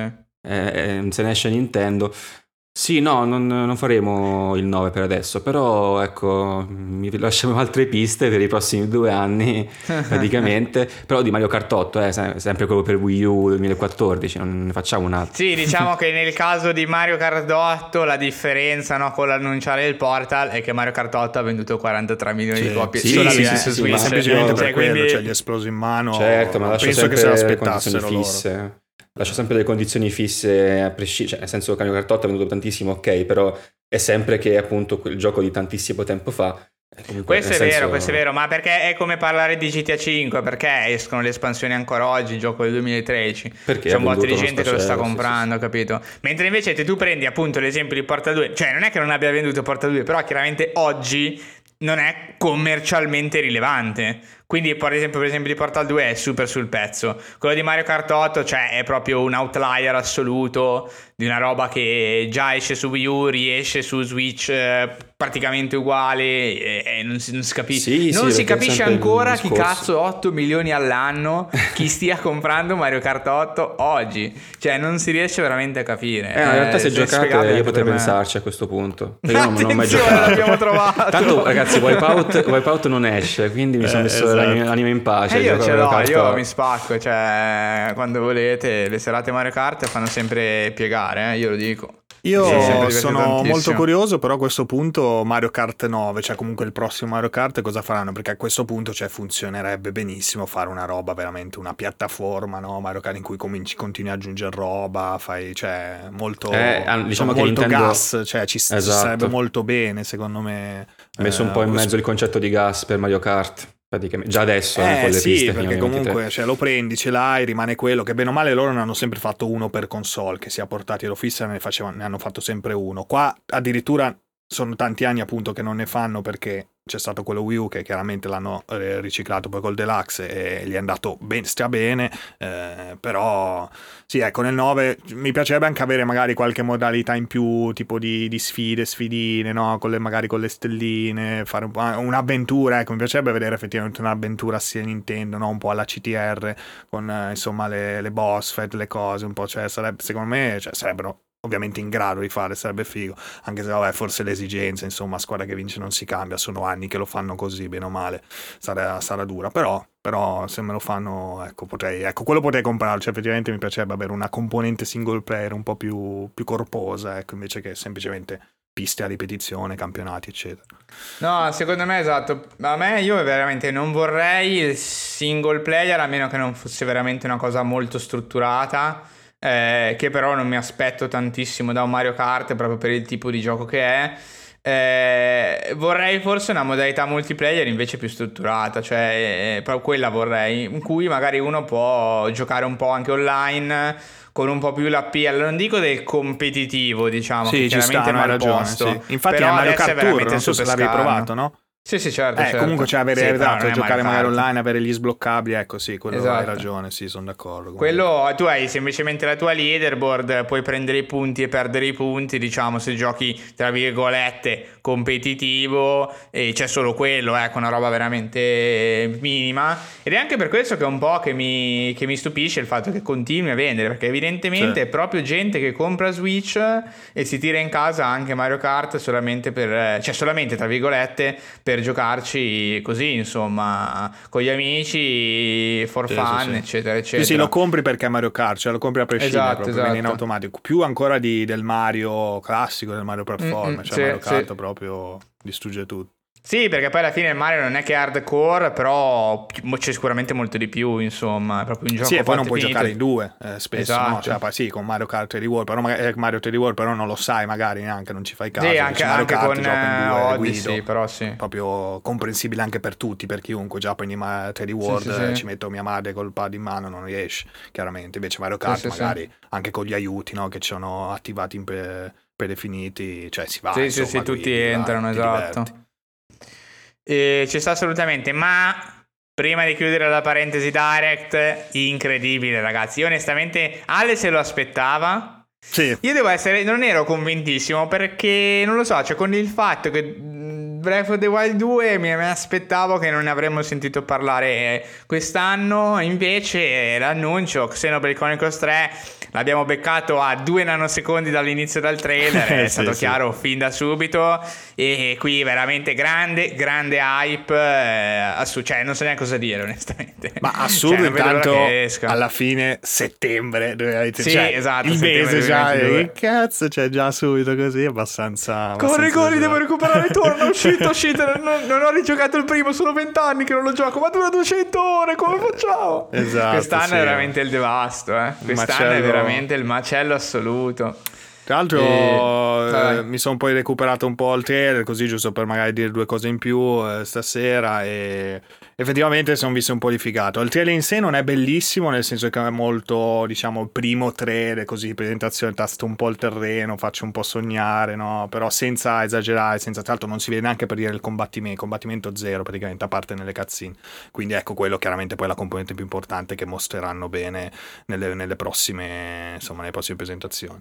Eh, la cosa figa che si vede, chiaramente come anche ha dichiarato nel messaggio il director Takahashi, eh, diciamo hanno unito un po' i mondi del primo Xenoblade Chronicles con quelli del 2 di fatto quindi torneranno un po' tutte le razze no? eh, sì. si vedono quelli con le ale- gli Aentia no? quelli con le alette sulla testa si vedono i gormotti mm-hmm. quelli con, la, con, le orecchie da gatto no? come c'è esatto. tanto la ragazza che c'è nel trailer la ragazza che c'è nel trailer eh, è praticamente Nia un po' più grande esatto cioè, a me del... all'inizio mi sembrava proprio lei c'ha, proprio, dopo, diciamo, c'ha i chakra sì, sì. pure quindi sembra anche che sia quasi un po' un'eredità no? dei, dei, dei vecchi personaggi personaggi che ritorna, eh, c'è l'uraniano, quello che si toglie la benda che sembra, sembra Snake, eh, insomma un sacco di personaggi, le razze, i Nopon chiaramente, quelli I non Nopon, possono mancare. Cazzo, cioè.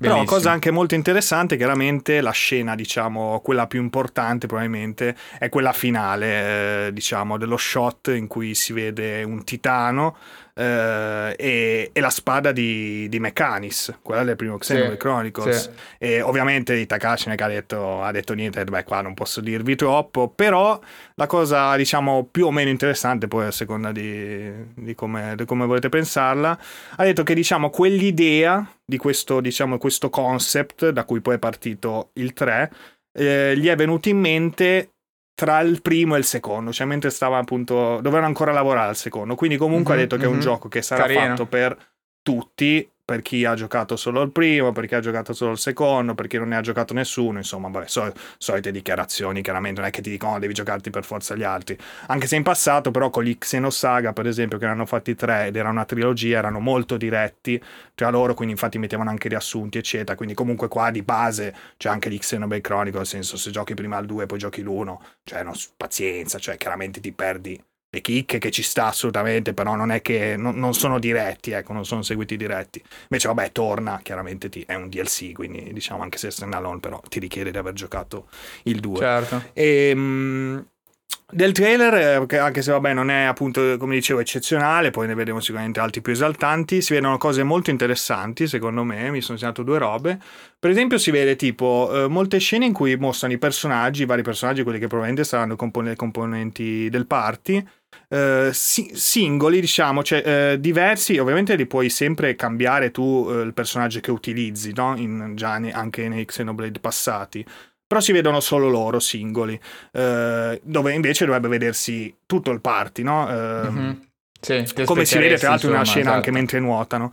Quindi eh, ho pensato così, speculazione mia, ho detto magari c'è tipo una sorta di prologo, eh, stile anche un po' avevo giocato Dragon Quest 4 dove praticamente no, eh, tutti i prologo dei vari personaggi te, sono una parte di gioco e poi si incontreranno tutti insieme e poi continui la storia con tutto il party formato, no? Visto che si vedono appunto loro in diverse location, ho detto chissà magari fanno una cosa così, questo è così una speculazione mia che aggiungo. E, um, una cosa anche molto bella appunto sempre quando nuotavano ho visto, ho notato che a un certo punto tipo il personaggio della ragazza che controlla lì nel trailer fa un tuffo come per andare sott'acqua, secondo me, quindi c'è una parte sotto, sottomarina, boh, eh, molto misteriosa. Attenzio. Si vede una parte anche invece eh, Beh, molto... Ci sta, dai, ci sta. Fattibile, diciamo, in generale. No, esatto, sì, sì. Si vede una parte anche nel cielo quasi, no? Con questo... sempre la, la, la ragazza che... Eh, slitta diciamo su questo lunghissimo cavo col- che collega delle isole, vo- isole volanti, boh. quindi magari si può volare addirittura come Xenoblade X, chissà. Eh, si vede anche un mezzo, una nave che va in acqua, quindi una specie di battello, no? un motoscafo comunque, che anche lì appunto non c'era né in Xenoblade Chronicles 1 né 2, c'era solo nell'X, quindi magari hanno veramente preso un po' tutto che hanno fatto, no? le cose migliori di tutti i vari giochi a cui hanno lavorato. Infatti, Infatti una cosa, la grande speculazione, poi possiamo anche andare avanti, che faccio sul combat system è che secondo me tornerà comunque, non dico magari Mac, però comunque qualcosa di che ci sali sopra e che combatti perché a un certo punto nel trailer c'è un mostro che tipo sembra un Godzilla, un, comunque un, un grosso, ma troppo grosso per essere secondo un mostro che combatti a piedi perché veramente cioè nel trailer se non è la prospettiva che mi frega sembra che il personaggio cioè, ci arriva tipo alla caviglia massimo cioè sembra sì. un po' ridicolo, no? Immaginarti sti qua che combattono con questo mostro certo. gigantesco che basterebbe una, una codata per, per, farli fuori. Cioè. Quindi, come succedeva appunto in Xenoblade Chronicles 6, che c'erano questi mostri enormi che li vedevi da qualsiasi punto della mappa come, come punto di riferimento praticamente, eh, e, e, per affrontarli appunto dovevi salire sul Mac. Magari, chissà, eh, tireranno fuori di nuovo la doppia modalità appunto di combattimento con eh, sia a terra che con i mech, sarebbe, sarebbe molto figo, ecco. E, e quindi Beh, niente. sarebbe anche un bel twist. Mi sembra tra, tra roba diciamo acquatica e, e mech, cioè sarebbero delle belle aggiunte, diciamo, al sistema eh, sì, in generale, eh, sì, sì, sia di esplorazione che di combattimento. Insomma, sarebbe fighissimo, sì. Eh, molto, molto interessante. Io, io, rimango un po, più, un po' più in silenzio perché comunque mi sono piaciuto tantissimo e, e ho proprio addosso il fottone di recuperare Torna, ma di recuperare un po' tutta la storia che chiaramente non avremo il tempo di rigiocare da zero, anche se certo, sarebbe bellissimo, certo. chiaramente. Però, cioè, il 2 è veramente bellissimo. Il primo mi era piaciuto un po' di meno, però purtroppo non ho giocato anche la Definitive uh, su Switch eh, che prenderò, però appunto, ripeto, molto probabilmente non ci sarà tempo di aprirla quella eh, no, prima esatto. del 3. Visto Io che la... l'unico sì? approccio con la saga è stato con quello figo che vorrei recuperarmi ma che fa cacare a livello di gameplay, che è quello su Wii, giusto? Uh, Wii U. Xeno... Wii U. Wii U. Wii U. Xeno qualcosa. Xenoblade Chronicles X, si chiama. X, con, con i Mac ah. eh, molto sì, fighi, sì, ma sì. sembra far cacare, quindi prossimo lo metterò da parte. E l'altro incontro in totale che ho avuto con la, sa- eh, con la saga è stato una volta che entrai in treno eh, per incontrarmi con Eric per andare a Lucca ed Eric stava giocando sulla Switch ah, eh, a Xenoblade Chronicles 2 vero, vero, e io vidi, il, penso, penso, la peggior cutscene di sempre probabilmente anche della saga stessa e da lì dissi, mm, bello questo gioco che stai giocando Eric, che è sta merda? Questo era Xenoblade Chronicles 2. Ok, non ricordo neanche qual è la cutscene che hai eh, visto. Boh, no, super Però... inutile. Tipo in uno, in uno, stanzone c'era tipo la Ma forse era una missione, eh? cioè nel senso, sì, probabilmente sì, sì, era una missione. Una cazzina di una missione. Cioè, perché mi sembra strano di aver giocato la main story in treno così con te chiacchierando. Sono uno che solitamente. Cioè, lo gioca magari un po' più in tranquillità. Sì, sì, ti manda a fanculo e basta.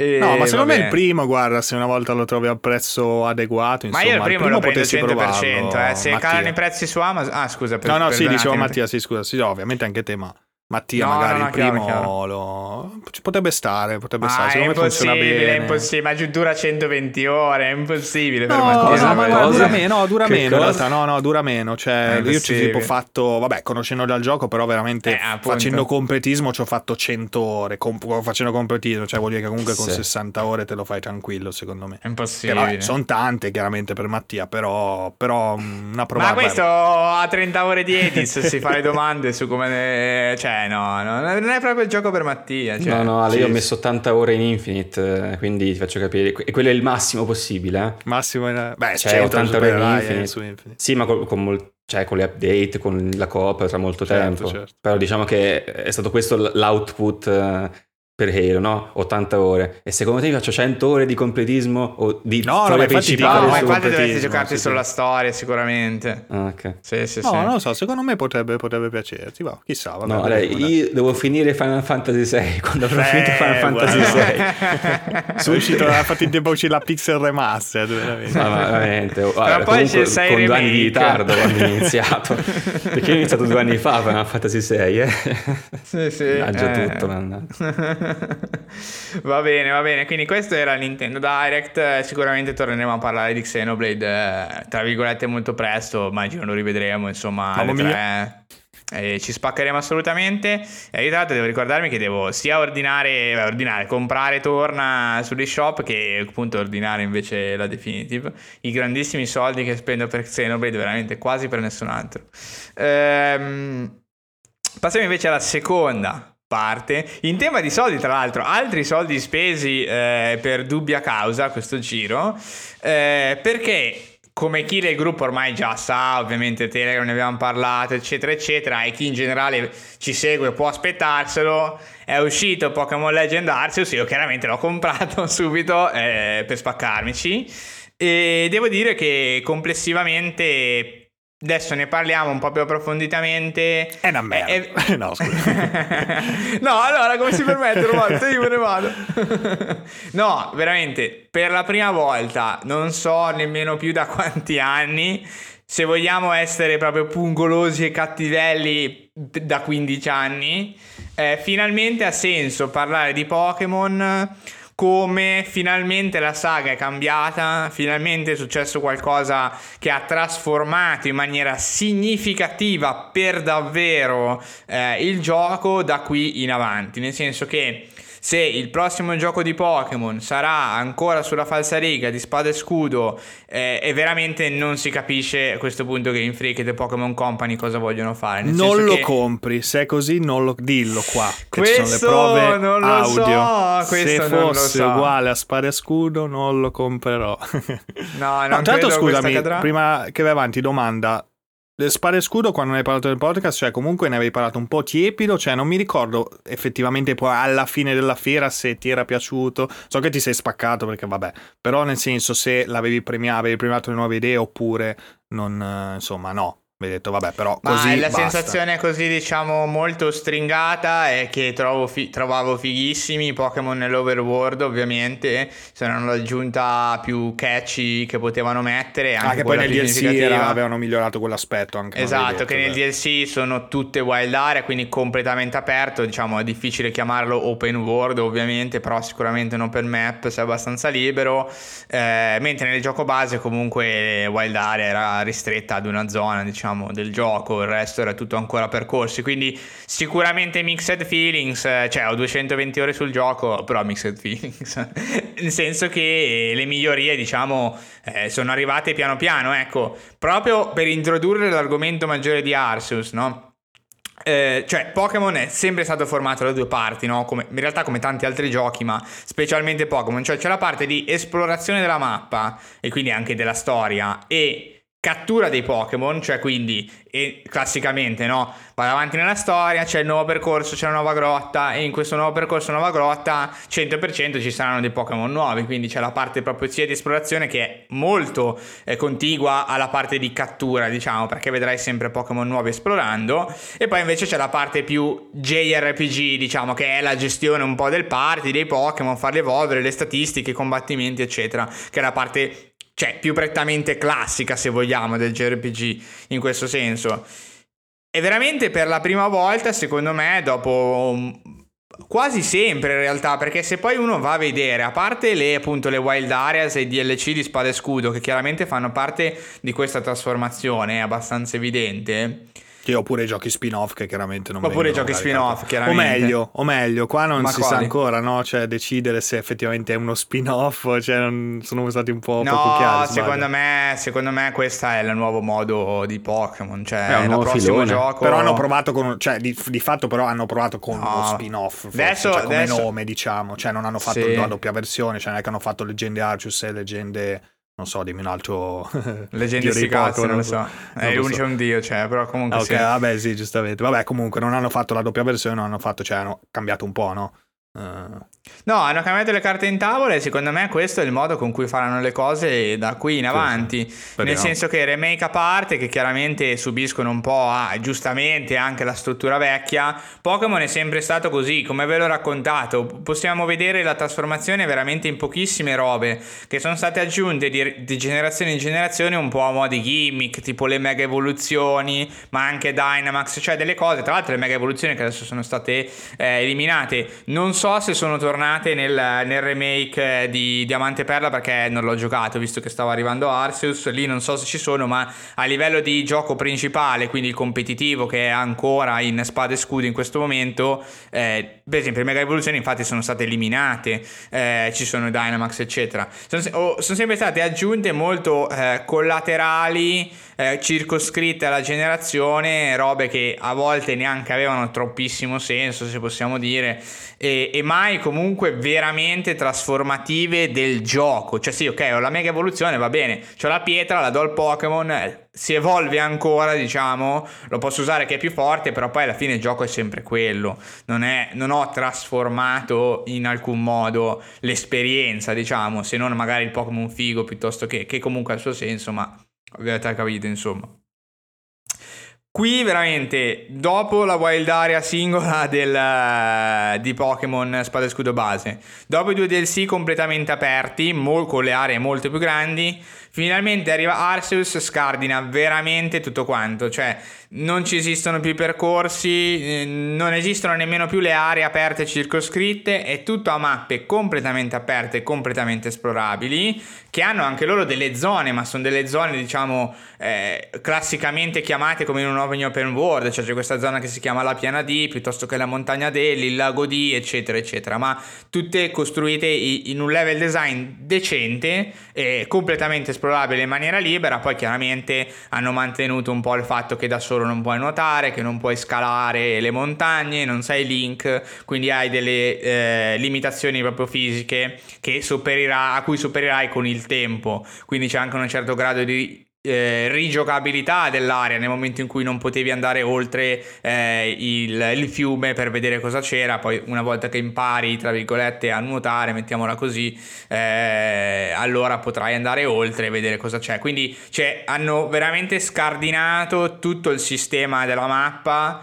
Eh, mentre prima in realtà era proprio a corridoi, lineare, tornare certo. indietro aveva zero senso proprio se non alla fine per fare completismo andare a pigliarsi il Pokémon un po' più raro che non ti era spawnato quando c'eri passato la prima volta. Qui adesso è tutto molto più organico, non è comunque completamente aperto, nel senso che ci sono tot mappe nel gioco e sono istanziate, eh, quindi ci sono caricamenti per andare dal villaggio alle mappe e viceversa, quindi non è tutto aperto, le mappe però sono belle grosse proprio. Sì, cioè, beh, sono... infatti è importante poi il feeling dell'esplorazione esatto, più esatto. sia collegato cioè, al villaggio e alla mappa c'è anche sti cazzi a un certo punto, nel senso che esatto. anche fa. Xenoblade tra l'altro fa molto bene, cioè ti dà la mappa enorme, bellissima da esplorare, però sono separate ecco dalle altre, non è tutto collegato. Mm-hmm, mm-hmm.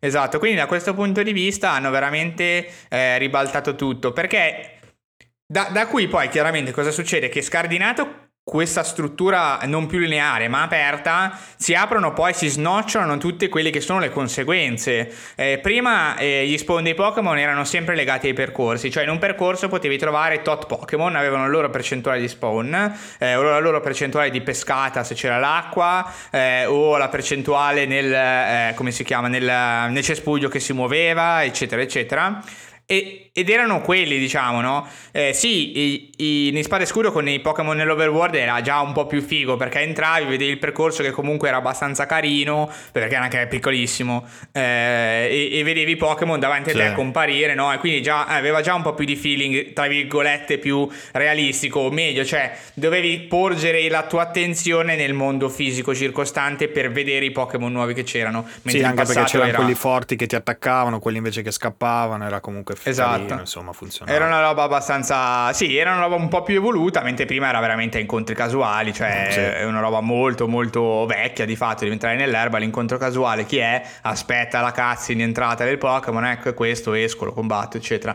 Una roba che è sempre stata molto statica.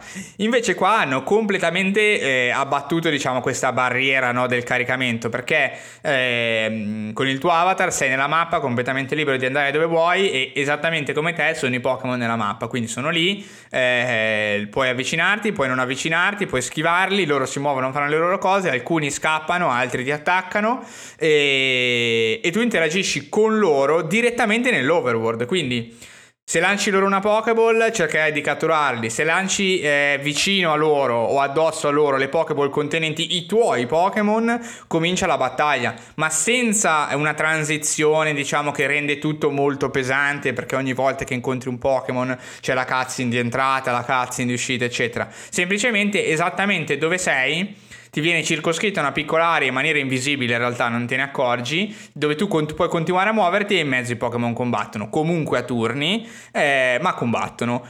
Puoi anche scegliere di scappare in qualsiasi motivo, per esempio quando scappi puoi già cominciare a correre, oppure quando appena hai abbattuto il Pokémon tu puoi già cominciare a muoverti oltre, eh, poi finisce il combattimento, prendono l'esperienza ma tu puoi già muoverti dove vuoi. Quindi e è come quantità, scusa, cioè ne vedi tanti di Pokémon oppure... allora... Sono... Ale, pensaci sì. un secondo. eh, vabbè, io ci provo. Ragazzi. Quanti ne puoi vedere? Ci prova, ci prova, ci prova. No, allora, diciamo che orde di Pokémon non ce ne sono. Nel senso che a schermo, nella, tua, nella piana davanti a te, ne puoi vedere 6, 7, 8, diciamo. Ah, vabbè, eh, sei una bella distanza visiva. No, non sono da soli, sì. diciamo, non sono da soli nelle zone che esplori. No, Ce perché cioè, in certi screen sembrava veramente pochissimo, cioè tipo che magari ti giravi, ne vedevi uno in lontananza e dici ok, vado da quello. Sembrava molto così. No, questo no. Devo, eh, onestamente la mia esperienza smentisco, nel senso che i Pokémon sono un po' ovunque. In alcune zone magari sono più radi, questo è vero in altri invece sono più, più, vicini, in alcuni sono veramente tanto molto vicini, tra l'altro non puoi evitare il combattimento praticamente perché ti seccano, cioè ti, ti attaccano. E fanno, cosa... fanno, qualcosa oltre a camminare così? Tipo che ne so, magari c'è quello che è appeso all'albero e scende o cioè Allora, appeso all'albero sarebbe molto Vabbè. figo, ma ce n'è solamente uno che ha introdotto la cutscene, quindi ok, ah, okay c'è okay. appeso all'albero ma è scriptato. Diciamo la cosa carina, no, è che in questa libertà con i Pokémon nell'overworld e potendo potendo costruire una mappa che è geograficamente rilevante, cioè nel senso dove c'è la montagna, dove c'è l'acqua, dove c'è la spiaggia, dove c'è okay, la poltiglia. Incontri la giusta fauna, diciamo. Incontri, esatto, incontri la giusta fauna e che fanno le loro cose nella mappa. Ed è carino vedere, diciamo, che c'è una contestualizzazione eh, dei Pokémon che ha raggiunto uno step, diciamo, quantomeno decente, dove per esempio, che ne so, Graveler nella sua descrizione ti dice che gli piace rotolare. Allora tutti i Graveler, diciamo, nel loro spazio rotolano su delle cose sì, scoscese, sì. diciamo, no? E loro fanno questo. Eh, e quindi altri Pokémon, cioè Hippopotas gli piace rotolarsi nel fango, infatti sono tutti nella zona con le chiazze di fango, sono tutti dentro nel fango, mezzi nascosti dal fango, eccetera. Quindi eh, diciamo, sono... scusami, se incontri un Graveler che tipo rotola dall'alto verso di te e tu fai un roll per schivarlo, cioè praticamente è come trovarsi all'inizio di... Oh, di Dark Souls, Souls, sì. Ecco qua. Eh sì, esatto, esatto. Eh, non poteva mancare, tutto. ragazzi. Cioè, poteva mancare. La settimana del Ring, cioè, se non citavamo Dark Souls questa puntata. Dai. Confermo tutto. E quindi sì, tra l'altro i Pokémon possono attaccare direttamente l'allenatore, proprio per questo concetto, secondo me abbastanza figo, comunque primordiale in generale nelle, nelle meccaniche rispetto al resto del mercato, se vogliamo, che l'allenatore è in prima persona coinvolto, ma fisicamente con le sue meccaniche, mentre prima era veramente solo un avatar portatore di sei Pokémon e basta, fondamentalmente. L'allenatore non faceva niente, interagivi, diciamo, solamente tramite i menu, lancia la Pokéball, che non è lancia la Pokéball, è scegli la Pokéball nella lista degli oggetti e usala, diciamo, no? mentre adesso è proprio lancia la Pokéball, lancia il Pokémon eh, e c'è molta più interazione, devi schivare gli attacchi, devi stare un attimo attento, dove ci sono tanti Pokémon, effettivamente è complesso complesso perché se tu fai partire il combattimento mentre ci sono tre Pokémon di, diciamo della indole che si incazzano contro di te e tu fai partire il combattimento, ok, sei uno contro tre. Quindi ce la fai, diciamo, a sconfiggere tutti e tre, perché poi per un attacco che tu mandi fuori te ne arrivano in faccia tre. No? Quindi eh, in alcuni certo. momenti sono riusciti un po' a creare una situazione fisicamente difficile dove puoi o scappare, ma scappare diciamo devi schivare gli attacchi dei Pokémon per non svenire, perché se sveni perdi eh, degli oggetti che hai in tasca. Nelle prime mappe, secondo me, è virtualmente impossibile morire a causa dei Pokémon che ti attaccano, perché ti attaccano in molti pochi e, e, e, non sono molto vicini. Nelle mappe più avanti, soprattutto in alcuni punti proprio eh, della mappa specifici, eh, dove ci sono parecchi Pokémon, Devo ammettere che io un paio di volte sono morto semplicemente perché continuano ad arrivarti addosso le robe, un paio le schivi, poi arriva un Pokémon da fuori da camera che ha deciso di caricarti. Eh, tu lo senti che arriva, però non sai esattamente bene dove. È abbastanza carino eh, come cosa, chiaramente abbastanza semplice perché tu come, allen- come allenatore diciamo che puoi rollare, ecco, corri, rolli e cerchi di schivare e di andare fuori oltre la loro gittata, diciamo. Ma la storia? quindi questo... Uh, interrompo così. Arriva così, quindi la storia, no, non lo so. È no, che senso... sembra quello con la trama un po' più strutturata rispetto ai soliti. Mm, io onestamente non è un punto che avevo portato. un po' perché non ho finito il gioco, come ho detto all'inizio, quindi complesso, diciamo, dare chiaramente sempre una valutazione. E un po' perché comunque secondo me parlare di storia e insomma si, si, si, è, sembra un po' improprio, nel senso che effettivamente rispetto anche a Spada e Scudo in cui tutto è inventato, cioè è veramente super finto, effettivamente qui c'è una sorta di eh, step ulteriore, diciamo, di serietà. Eh, non so se tanto nella storia in sé, cioè negli avvenimenti, ma sicuramente nel racconto del mondo. Perché. Sì, questo mondo eh, selvaggio, no? Anche dicevano, Esattamente, esattamente. Perché fondamentalmente quello che succede è che all'inizio del gioco si viene un po' teletrasportati all'inizio eh, della cultura del catturare i Pokémon, quindi nei primi momenti in cui l'umanità eh, inventa la Pokéball e cerca di appunto di domare, catturare, conoscere Pokémon, e quindi non tutti sono eh, anzi praticamente nessuno è avvezzo a utilizzare la Pokéball e in generale a stare vicino ai Pokémon. E la cosa carina è che effettivamente tutte quelle descrizioni super macabre in realtà che sono sempre esistite eh, nel Pokédex, eh, come per esempio, non lo so, Gastri che se ti passa attraverso ti fa svenire, la leccata di Haunter che muore entro tre mesi, eh, robe di questo tipo che chiaramente nei vecchi Pokémon erano considerate diciamo quasi un trivia, non, non avevano nessuna rilevanza poi nella storia, non si è mai sentito di nessuno morto o leccato da un Hunter. Qui invece effettivamente con tutte le missioni cine secondarie in generale il tema principale è proprio questo, cioè che la gente si caga addosso per i Pokémon perché c'è Pikachu sì, ma se ti tira un fulmine in testa sei morto e le persone non sono così confident nell'andare eh, appunto nell'overworld e girarsi, raccogliere anche la minima cosa perché il momento in cui eh, arriva un Pokémon evoluto come un Ursaring che è un orso rischi di morire fondamentalmente. E questo tema secondo me è molto carino che sia stato introdotto così, eh, ripeto, è una, comunque una cosa alla Pokémon, cioè non è una roba super strutturata, super costruita con eh, da geopolitica piuttosto che eh, problemi di risorse naturali, cioè non è una cosa super complessa, però è carino che sia che comincino a contestualizzarla in questo modo che ha per la prima volta un senso. Poi uno può leggerlo e dire effettivamente però potevano approfondire un po' di più o potevano creare un sistema di dialogo e missioni un po' più complesso. Questo o potevano metterci vero. il doppiaggio.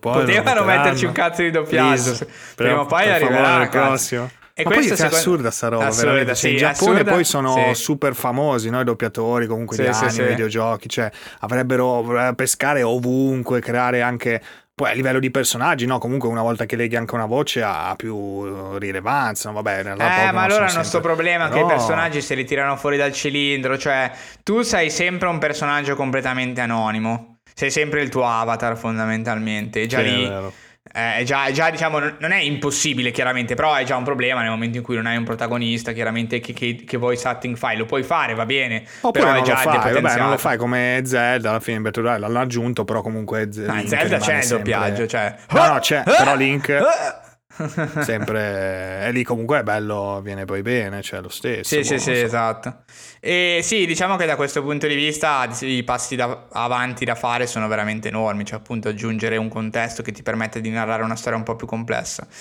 è bello vedere che comunque ci sono le prime persone che cominciano ad allevare Pokémon, che sono amici, ci sono anche Pokémon magari che muoiono affrontando altri Pokémon, cosa che non, diciamo ah, generalmente era un po' un tabù.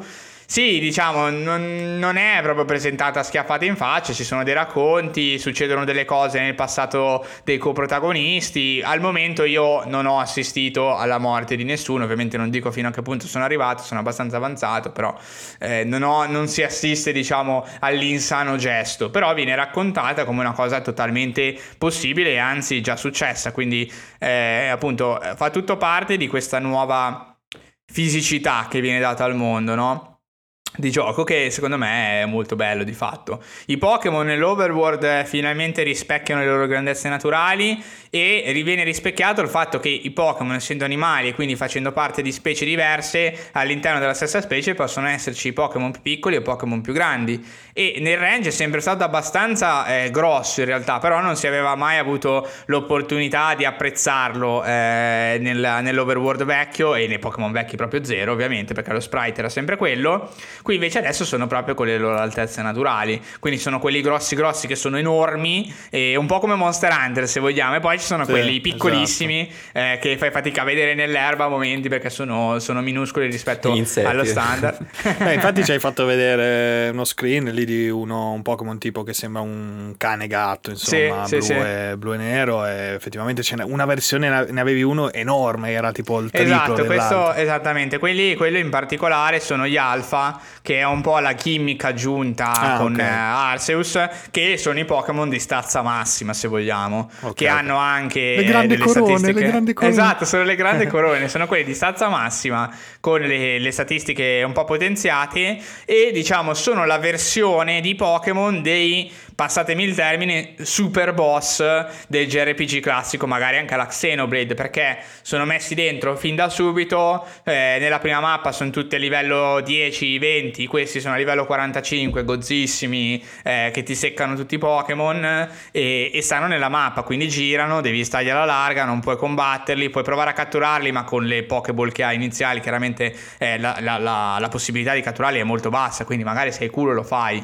però è molto bassa mentre poi più andando, andando, più avanti la cosa si libera abbastanza perché c'è tutto un sistema di oggettistica, di bacche e di, po- di nuove Pokéball, eh, puoi avvicinarti, fargli mangiare la bacca, poi nasconderti dietro una bomba fumogena e poi colpirli alle spalle con la Pokéball di sorpresa e per aumentare di molto il catch rate, magari per esempio adesso i miei Pokémon sono circa a livello 45 ma ne ho già tantissimi a livello 60-70 catturati così mischiando diverse meccaniche insieme per aumentare la probabilità di cattura e prima o poi entrano insomma. E quindi li ho, non li uso diciamo poi uno fa il cazzo che vuole ovviamente però eh, se vuoi li puoi usare e, e quindi sono, è molto figo, è molto figo, sono belli grossi insomma ci sta. Eh, sono una bella gimmick. Secondo me tra le gimmick che hanno aggiunto secondo me è quella migliore perché eh, non ha aggiunto una cosa completamente nuova. Cioè, una volta che tu hai catturato il Pokémon, ha il suo simbolino alfa, ma tu lo usi poi come tutti gli altri, fondamentalmente. È un Pokémon più grosso. Cioè. Da questo punto di vista, Beh, c'è un'estetica di mezzo. Comunque, con i Pokémon, poi di fatto è il bello, poi è quello alla fine. Sì, cioè, esatto, esatto. Dimmi e, ehm, pure, Mattia. Visto che prendo un po' le, le, ceneri di un argomento che avremmo dovuto fare, ma che non faremo, che è cioè della ripetizione, no?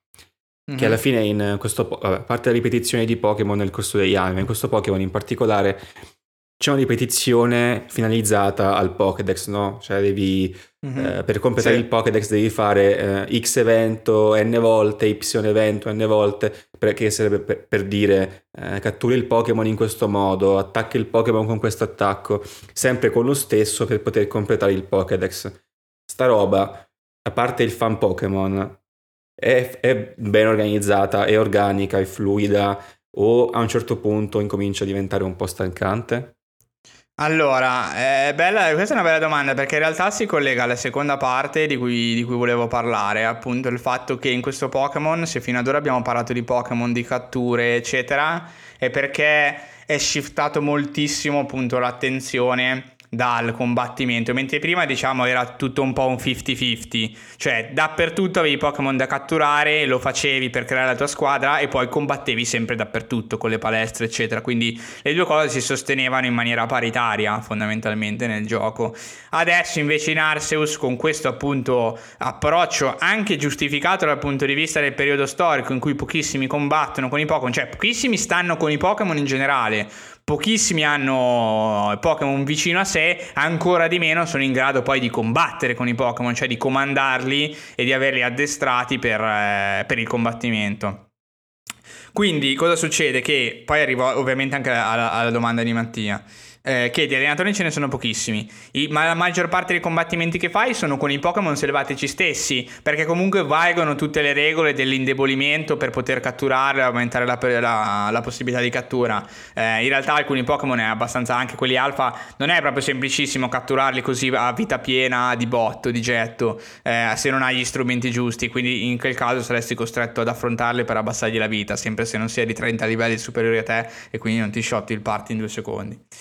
Questo è uno shift molto molto molto potente perché catturando i Pokémon nell'overworld, lanciandogli le Pokéball in testa, Significa che con un misto di stealth, diciamo molto all'acqua di rose, diciamo lo stealth è idea completamente identico a quello di Horizon, ci sono i cespugli, ci entri dentro. Eh, questo è lo stealth, molto, molto banale diciamo, ma ti permette semplicemente di stare in mezzo a un gruppo di Pokémon che non scappa barra ti attacca secondo la loro indole e, e di catturarli a manetta. Cioè tu lanci le Pokéball proprio, la lanci, lo catturi, lanci, lo catturi, lanci, lo catturi. Ovviamente minore il livello più è possibile che tu li catturi proprio a manetta. Eh, tutti quelli che hai intorno, se hai abbastanza Pokéball, se ne hai craftate abbastanza, altra cosa ovviamente nuova, cioè craftare gli oggetti ah, certo, certo. Che, vuoi, che devi utilizzare. A quello poi ci arriviamo un attimo dopo.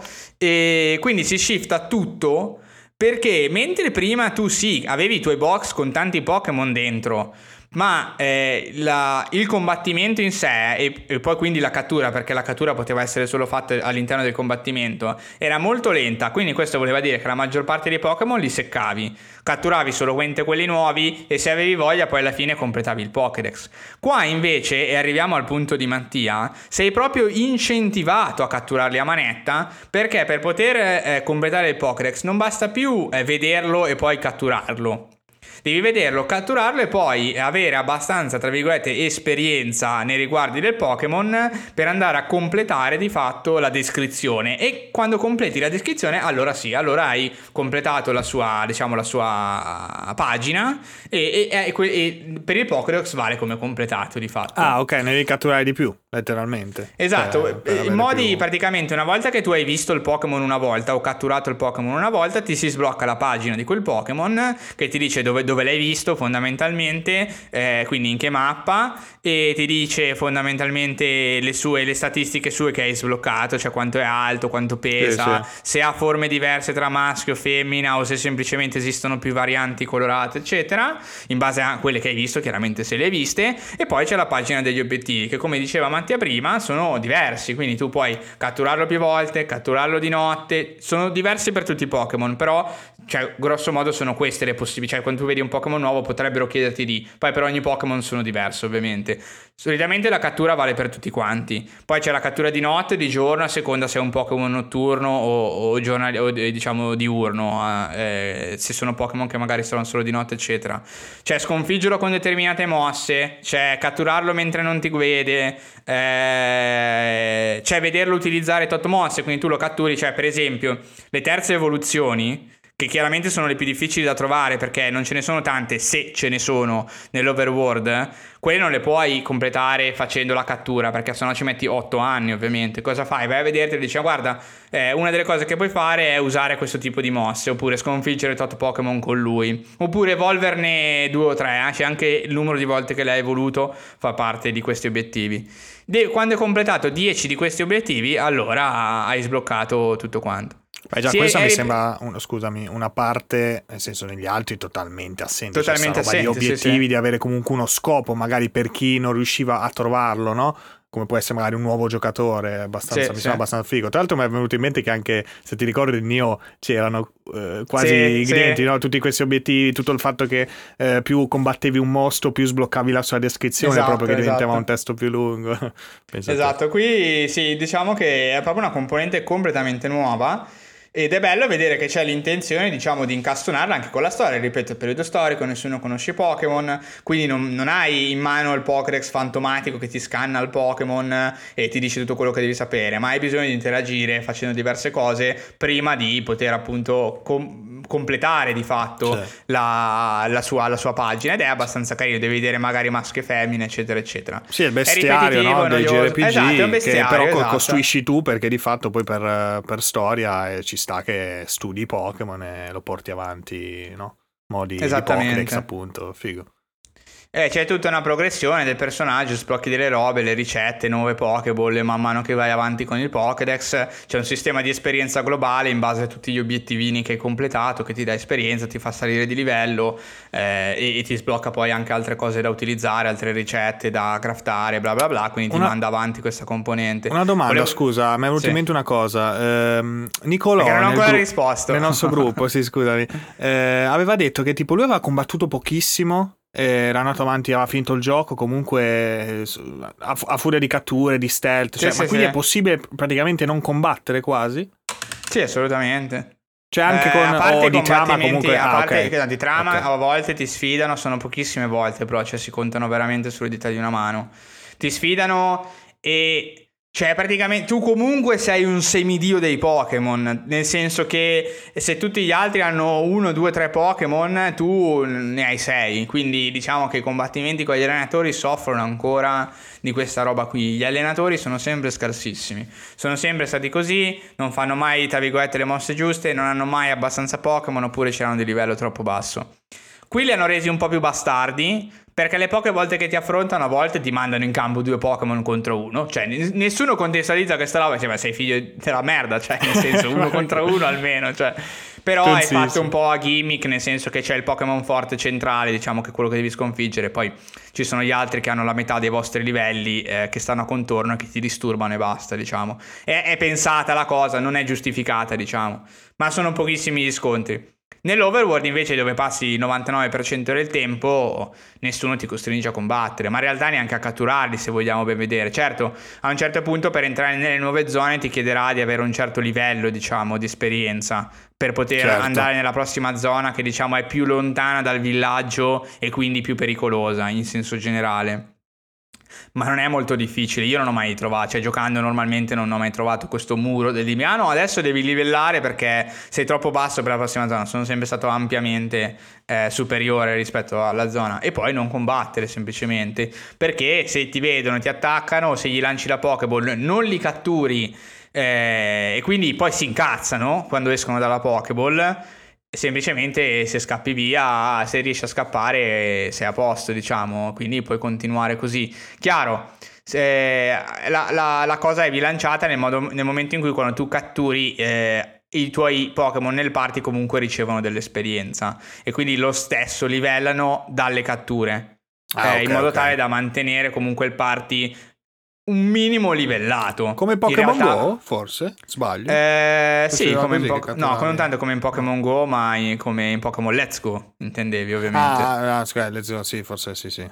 Okay, sì, sì, come sì, bastava go, catturare esatto. per, per esatto. alzare il livello. Okay, okay. Però qui diciamo, a, a, mio avviso, la cosa è molto più, eh, molto meglio pensata. Nel senso che è vero che tutti prendono esperienza dalla cattura, ma innanzitutto prendono meno esperienza dalla cattura di quanto non farebbero dal combattimento. Quindi rendendo il combattimento una via più efficiente di fatto, visto che lo puoi iniziare e finire veramente in maniera fluida, lanciando la Pokéball contro un Pokémon, sconfiggendolo e continuando a camminare, senza aspettare appunto delle cutscene in intermezzo, è tutto molto fluido fluido, quindi combatti in maniera veloce e funziona bene, diciamo, prendi abbastanza esperienza e il tuo Pokémon eh, livella più velocemente che non catturarli. Chiaramente catturare invece gli altri tutti a manetta, catturare ne puoi catturare tanti se sei bravo, se ti posizioni dietro, se li colpisci alle spalle, quindi se ti sai un po' giostrare col sistema semplice dello stealth, lo fai tutto così, i tuoi Pokémon livellano così eh, e, e, stai a posto. Eh, volevo concludere la parte un attimo rispondendo a Mattia dicendo che sì, è ripetitivo, ma è un gameplay loop ben studiato,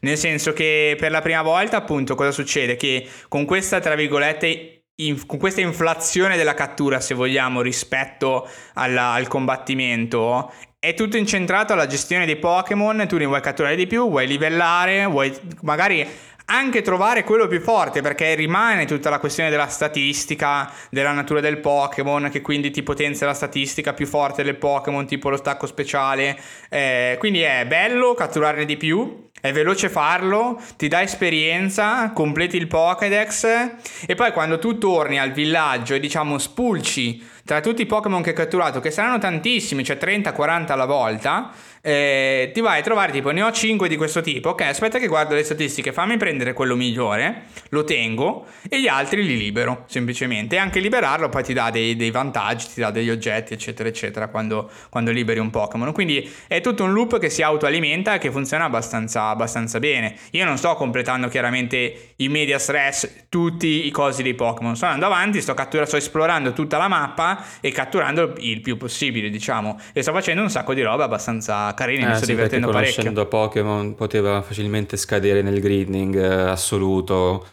Uh, con obiettivi lunghissimi da effettuare, scoccianti no, magari. No, è tutto abbastanza semplice. Cioè, tu vedi la lista di obiettivi, no? Che è molto grande effettivamente. Anche perché per ogni obiettivo, tipo sconfiggilo tot volte, non c'è uno step, ce ne sono 6, 5, 10, 15, 20 volte, ma non li devi fare tutti ogni step vale uno e tu ne devi fare 10 di tutti quanti. Quindi è molto semplice, è molto più semplice che non avere la pagina e completarla tutta. Perché effettivamente tu magari vedi un trailer, vedi la pagina completa, vedi tutti gli obiettivi e dici, oh mio Dio, ma io per completare il Pokédex per ogni cazzo di Pokémon devo fare tutta sta roba. No, eh, scegli tu quale ti conviene più fare degli obiettivi e guadagni punti facendo due o tre di quelle, di quelle tipologie, non tutte quante, eh, a seconda anche di quanto è più facile, appunto ripeto, se hai la terza evoluzione magari vorrai prendere esperienza combattendo con il Pokémon perché catturarlo più volte è molto complesso, di fatto non sai dove trovarlo, se c'è, eh, e se c'è lo puoi catturare una alla volta finché non respawna fondamentalmente, già un po' forzando il sistema e aspettando tempo inutile,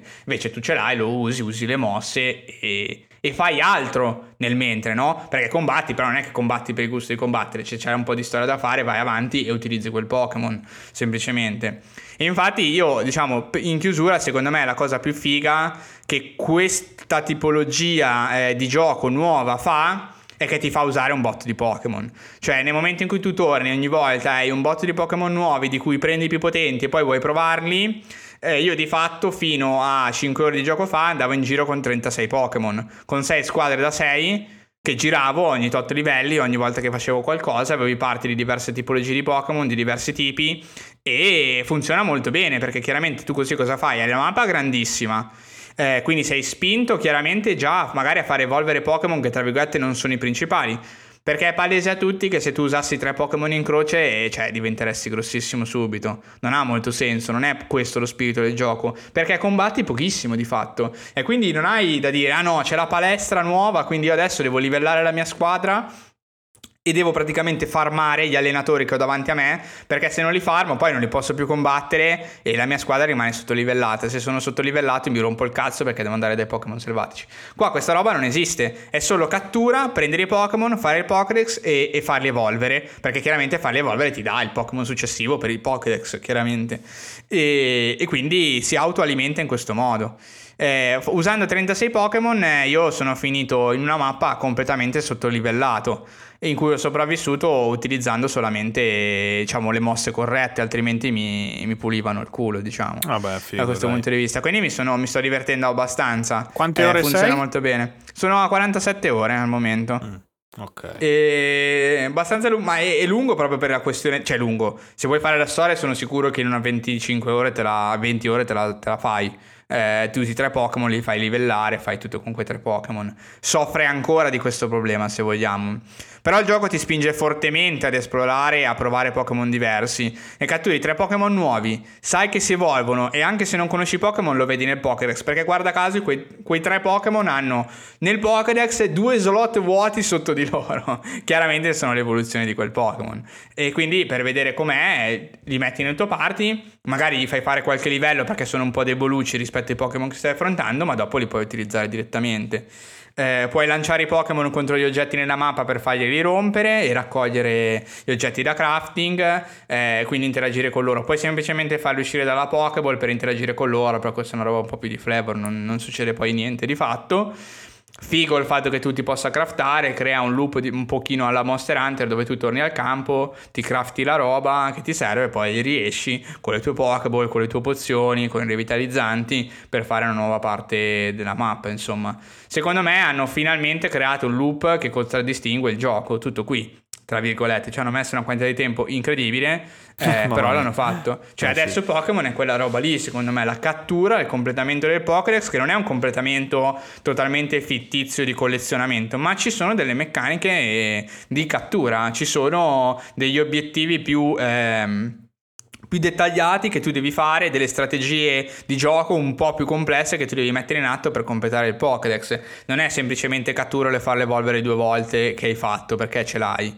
E quindi a me, a me piace, sta piacendo parecchio da questo punto di vista, sicuramente. E i Pokémon nuovi e le nuove forme sono piaciuti per adesso? Ma a me piacciono abbastanza, devo ammettere che sono molto più sobrie di altri Pokémon nuovi che sono stati introdotti nelle vecchie, nelle, magari nelle vecchie generazioni, diciamo.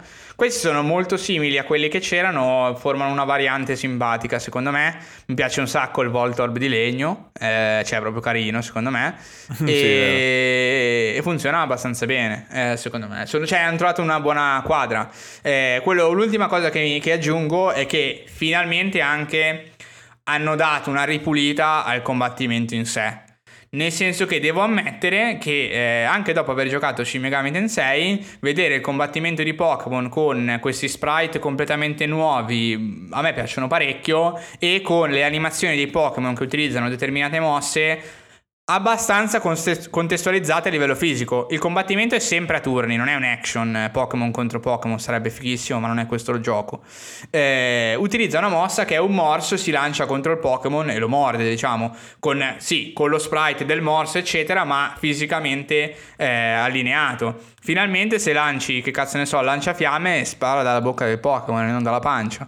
Eh, robe di questo tipo, no? Ah, perché prima era dalla pancia. Beh, in passato, in passato diciamo che quando lo sprite si sovrapponeva al Pokémon, eh, quello era, eh, non è che non, non si... Non, cioè, boh, ma li avete giocati anche voi, no? I Pokémon vecchi erano così. Sì, sì, sì. Sì, sì, no, ok, i vecchi sì, sì, sì, no, pensavo Vabbè, come... anche in quelli tipo con magari il, la parte più 3D, ecco. Sì, no? esatto, sì, eh, sì, non sono proprio perfettissimi. Mentre qui sono belli i nuovi sprite, cioè sono ben fatti, di una risoluzione decente, sono variegati e, e si incastonano con le animazioni dei Pokémon abbastanza bene. Cioè Pikachu quando usa fulmine sta fermo e parte la saetta dal suo corpo, cose di questo tipo, no?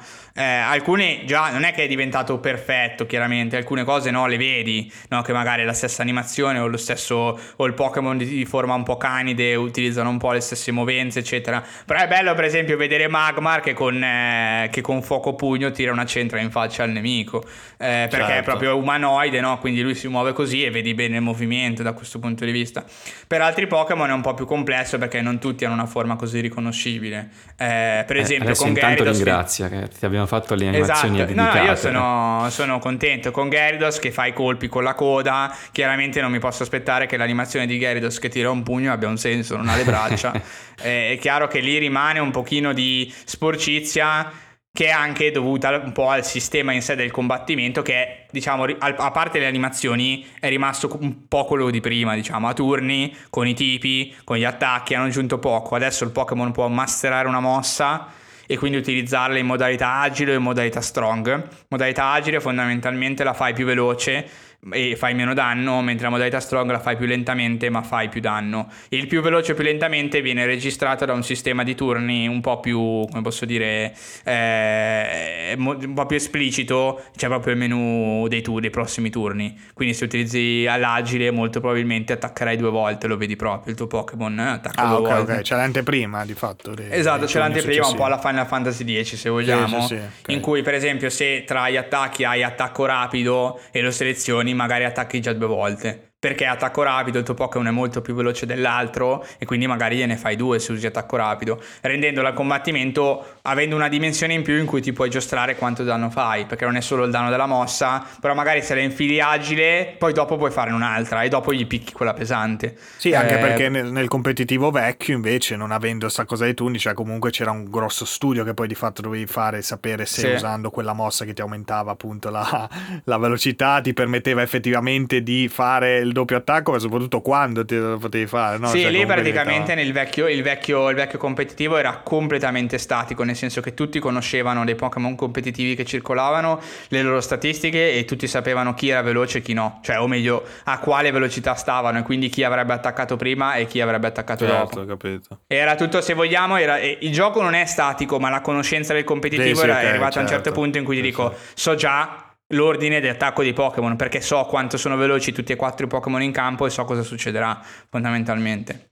Comunque, questo era Pokémon Legend Arceus. Scusatemi se sono andato un po' oltre, però secondo me è una discussione cioè, che a me interessa moltissimo perché cioè, per la prima volta vedo un luccichio, diciamo, sotto Pokémon, un qualcosa che ha un valore effettivamente intrinseco. La luce in fondo al tunnel. La luce in fondo al tunnel, nel senso che al di là del fatto che comunque tecnicamente è tutt'altro che superbo, che comunque ci sono ancora delle smussature con le animazioni, che comunque una persona magari un po' seria e cresciutella vede la storia e dice ok sì carino ma ci sta, però c'è un senso e io di un altro gioco come Pokémon in questo momento non, non, non, non ne conosco.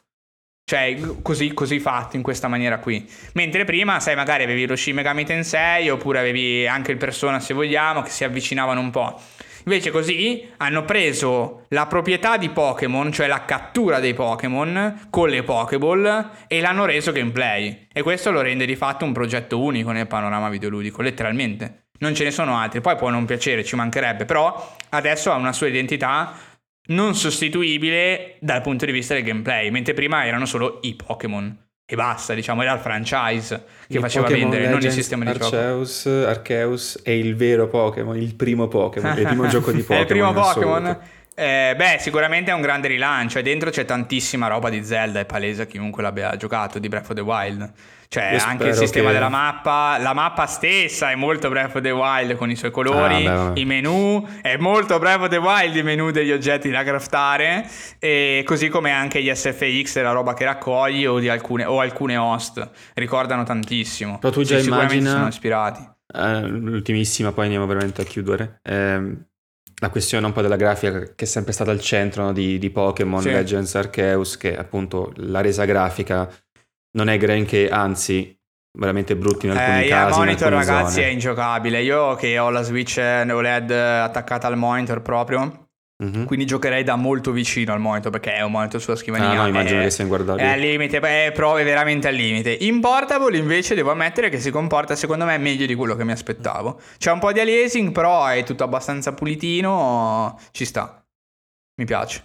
Quindi diciamo che la grafica non è importante in questo caso, abbiamo fatto anche il post uh, sui mm-hmm. social riguardo il voto, però ecco, immagina già avere la resa, almeno estetica, perché poi la, graficamente sì c'è il miglioramento, ma quel, su Breath of the Wild è tanta estetica di Breath of the Wild su questo Legend Arceus è stata mm-hmm. un'esperienza Sarebbe quasi veramente rivoltata totale, chiaramente. Sì, Ma sì, guarda, sì, anche senza quanto. arrivare a Breath of the Wild, eh, l'altro giorno si discuteva un po' di Monster Hunter Stories 2, cioè già quello secondo me sarebbe un passo avanti enorme, cioè proprio come colori, text, cioè tutto un impianto proprio estetico anche, no? I personaggi, il doppiato, anche di tra l'altro le mosse, roba. cioè facesse una cosa così, no? animata bene così, già secondo me sarebbe un passo avanti invece che magari sì, ecco, la storia delle animazioni al Breath ecco. of the Wild è comunque tosta, no? Cioè comunque arrivare a quel livello ce, ce ne vorrà, insomma. Certo, ma è perché la storia delle animazioni è la tomba di Game Freak a livello di programmazione, perché comunque se Monster Hunter conta di 130 mostri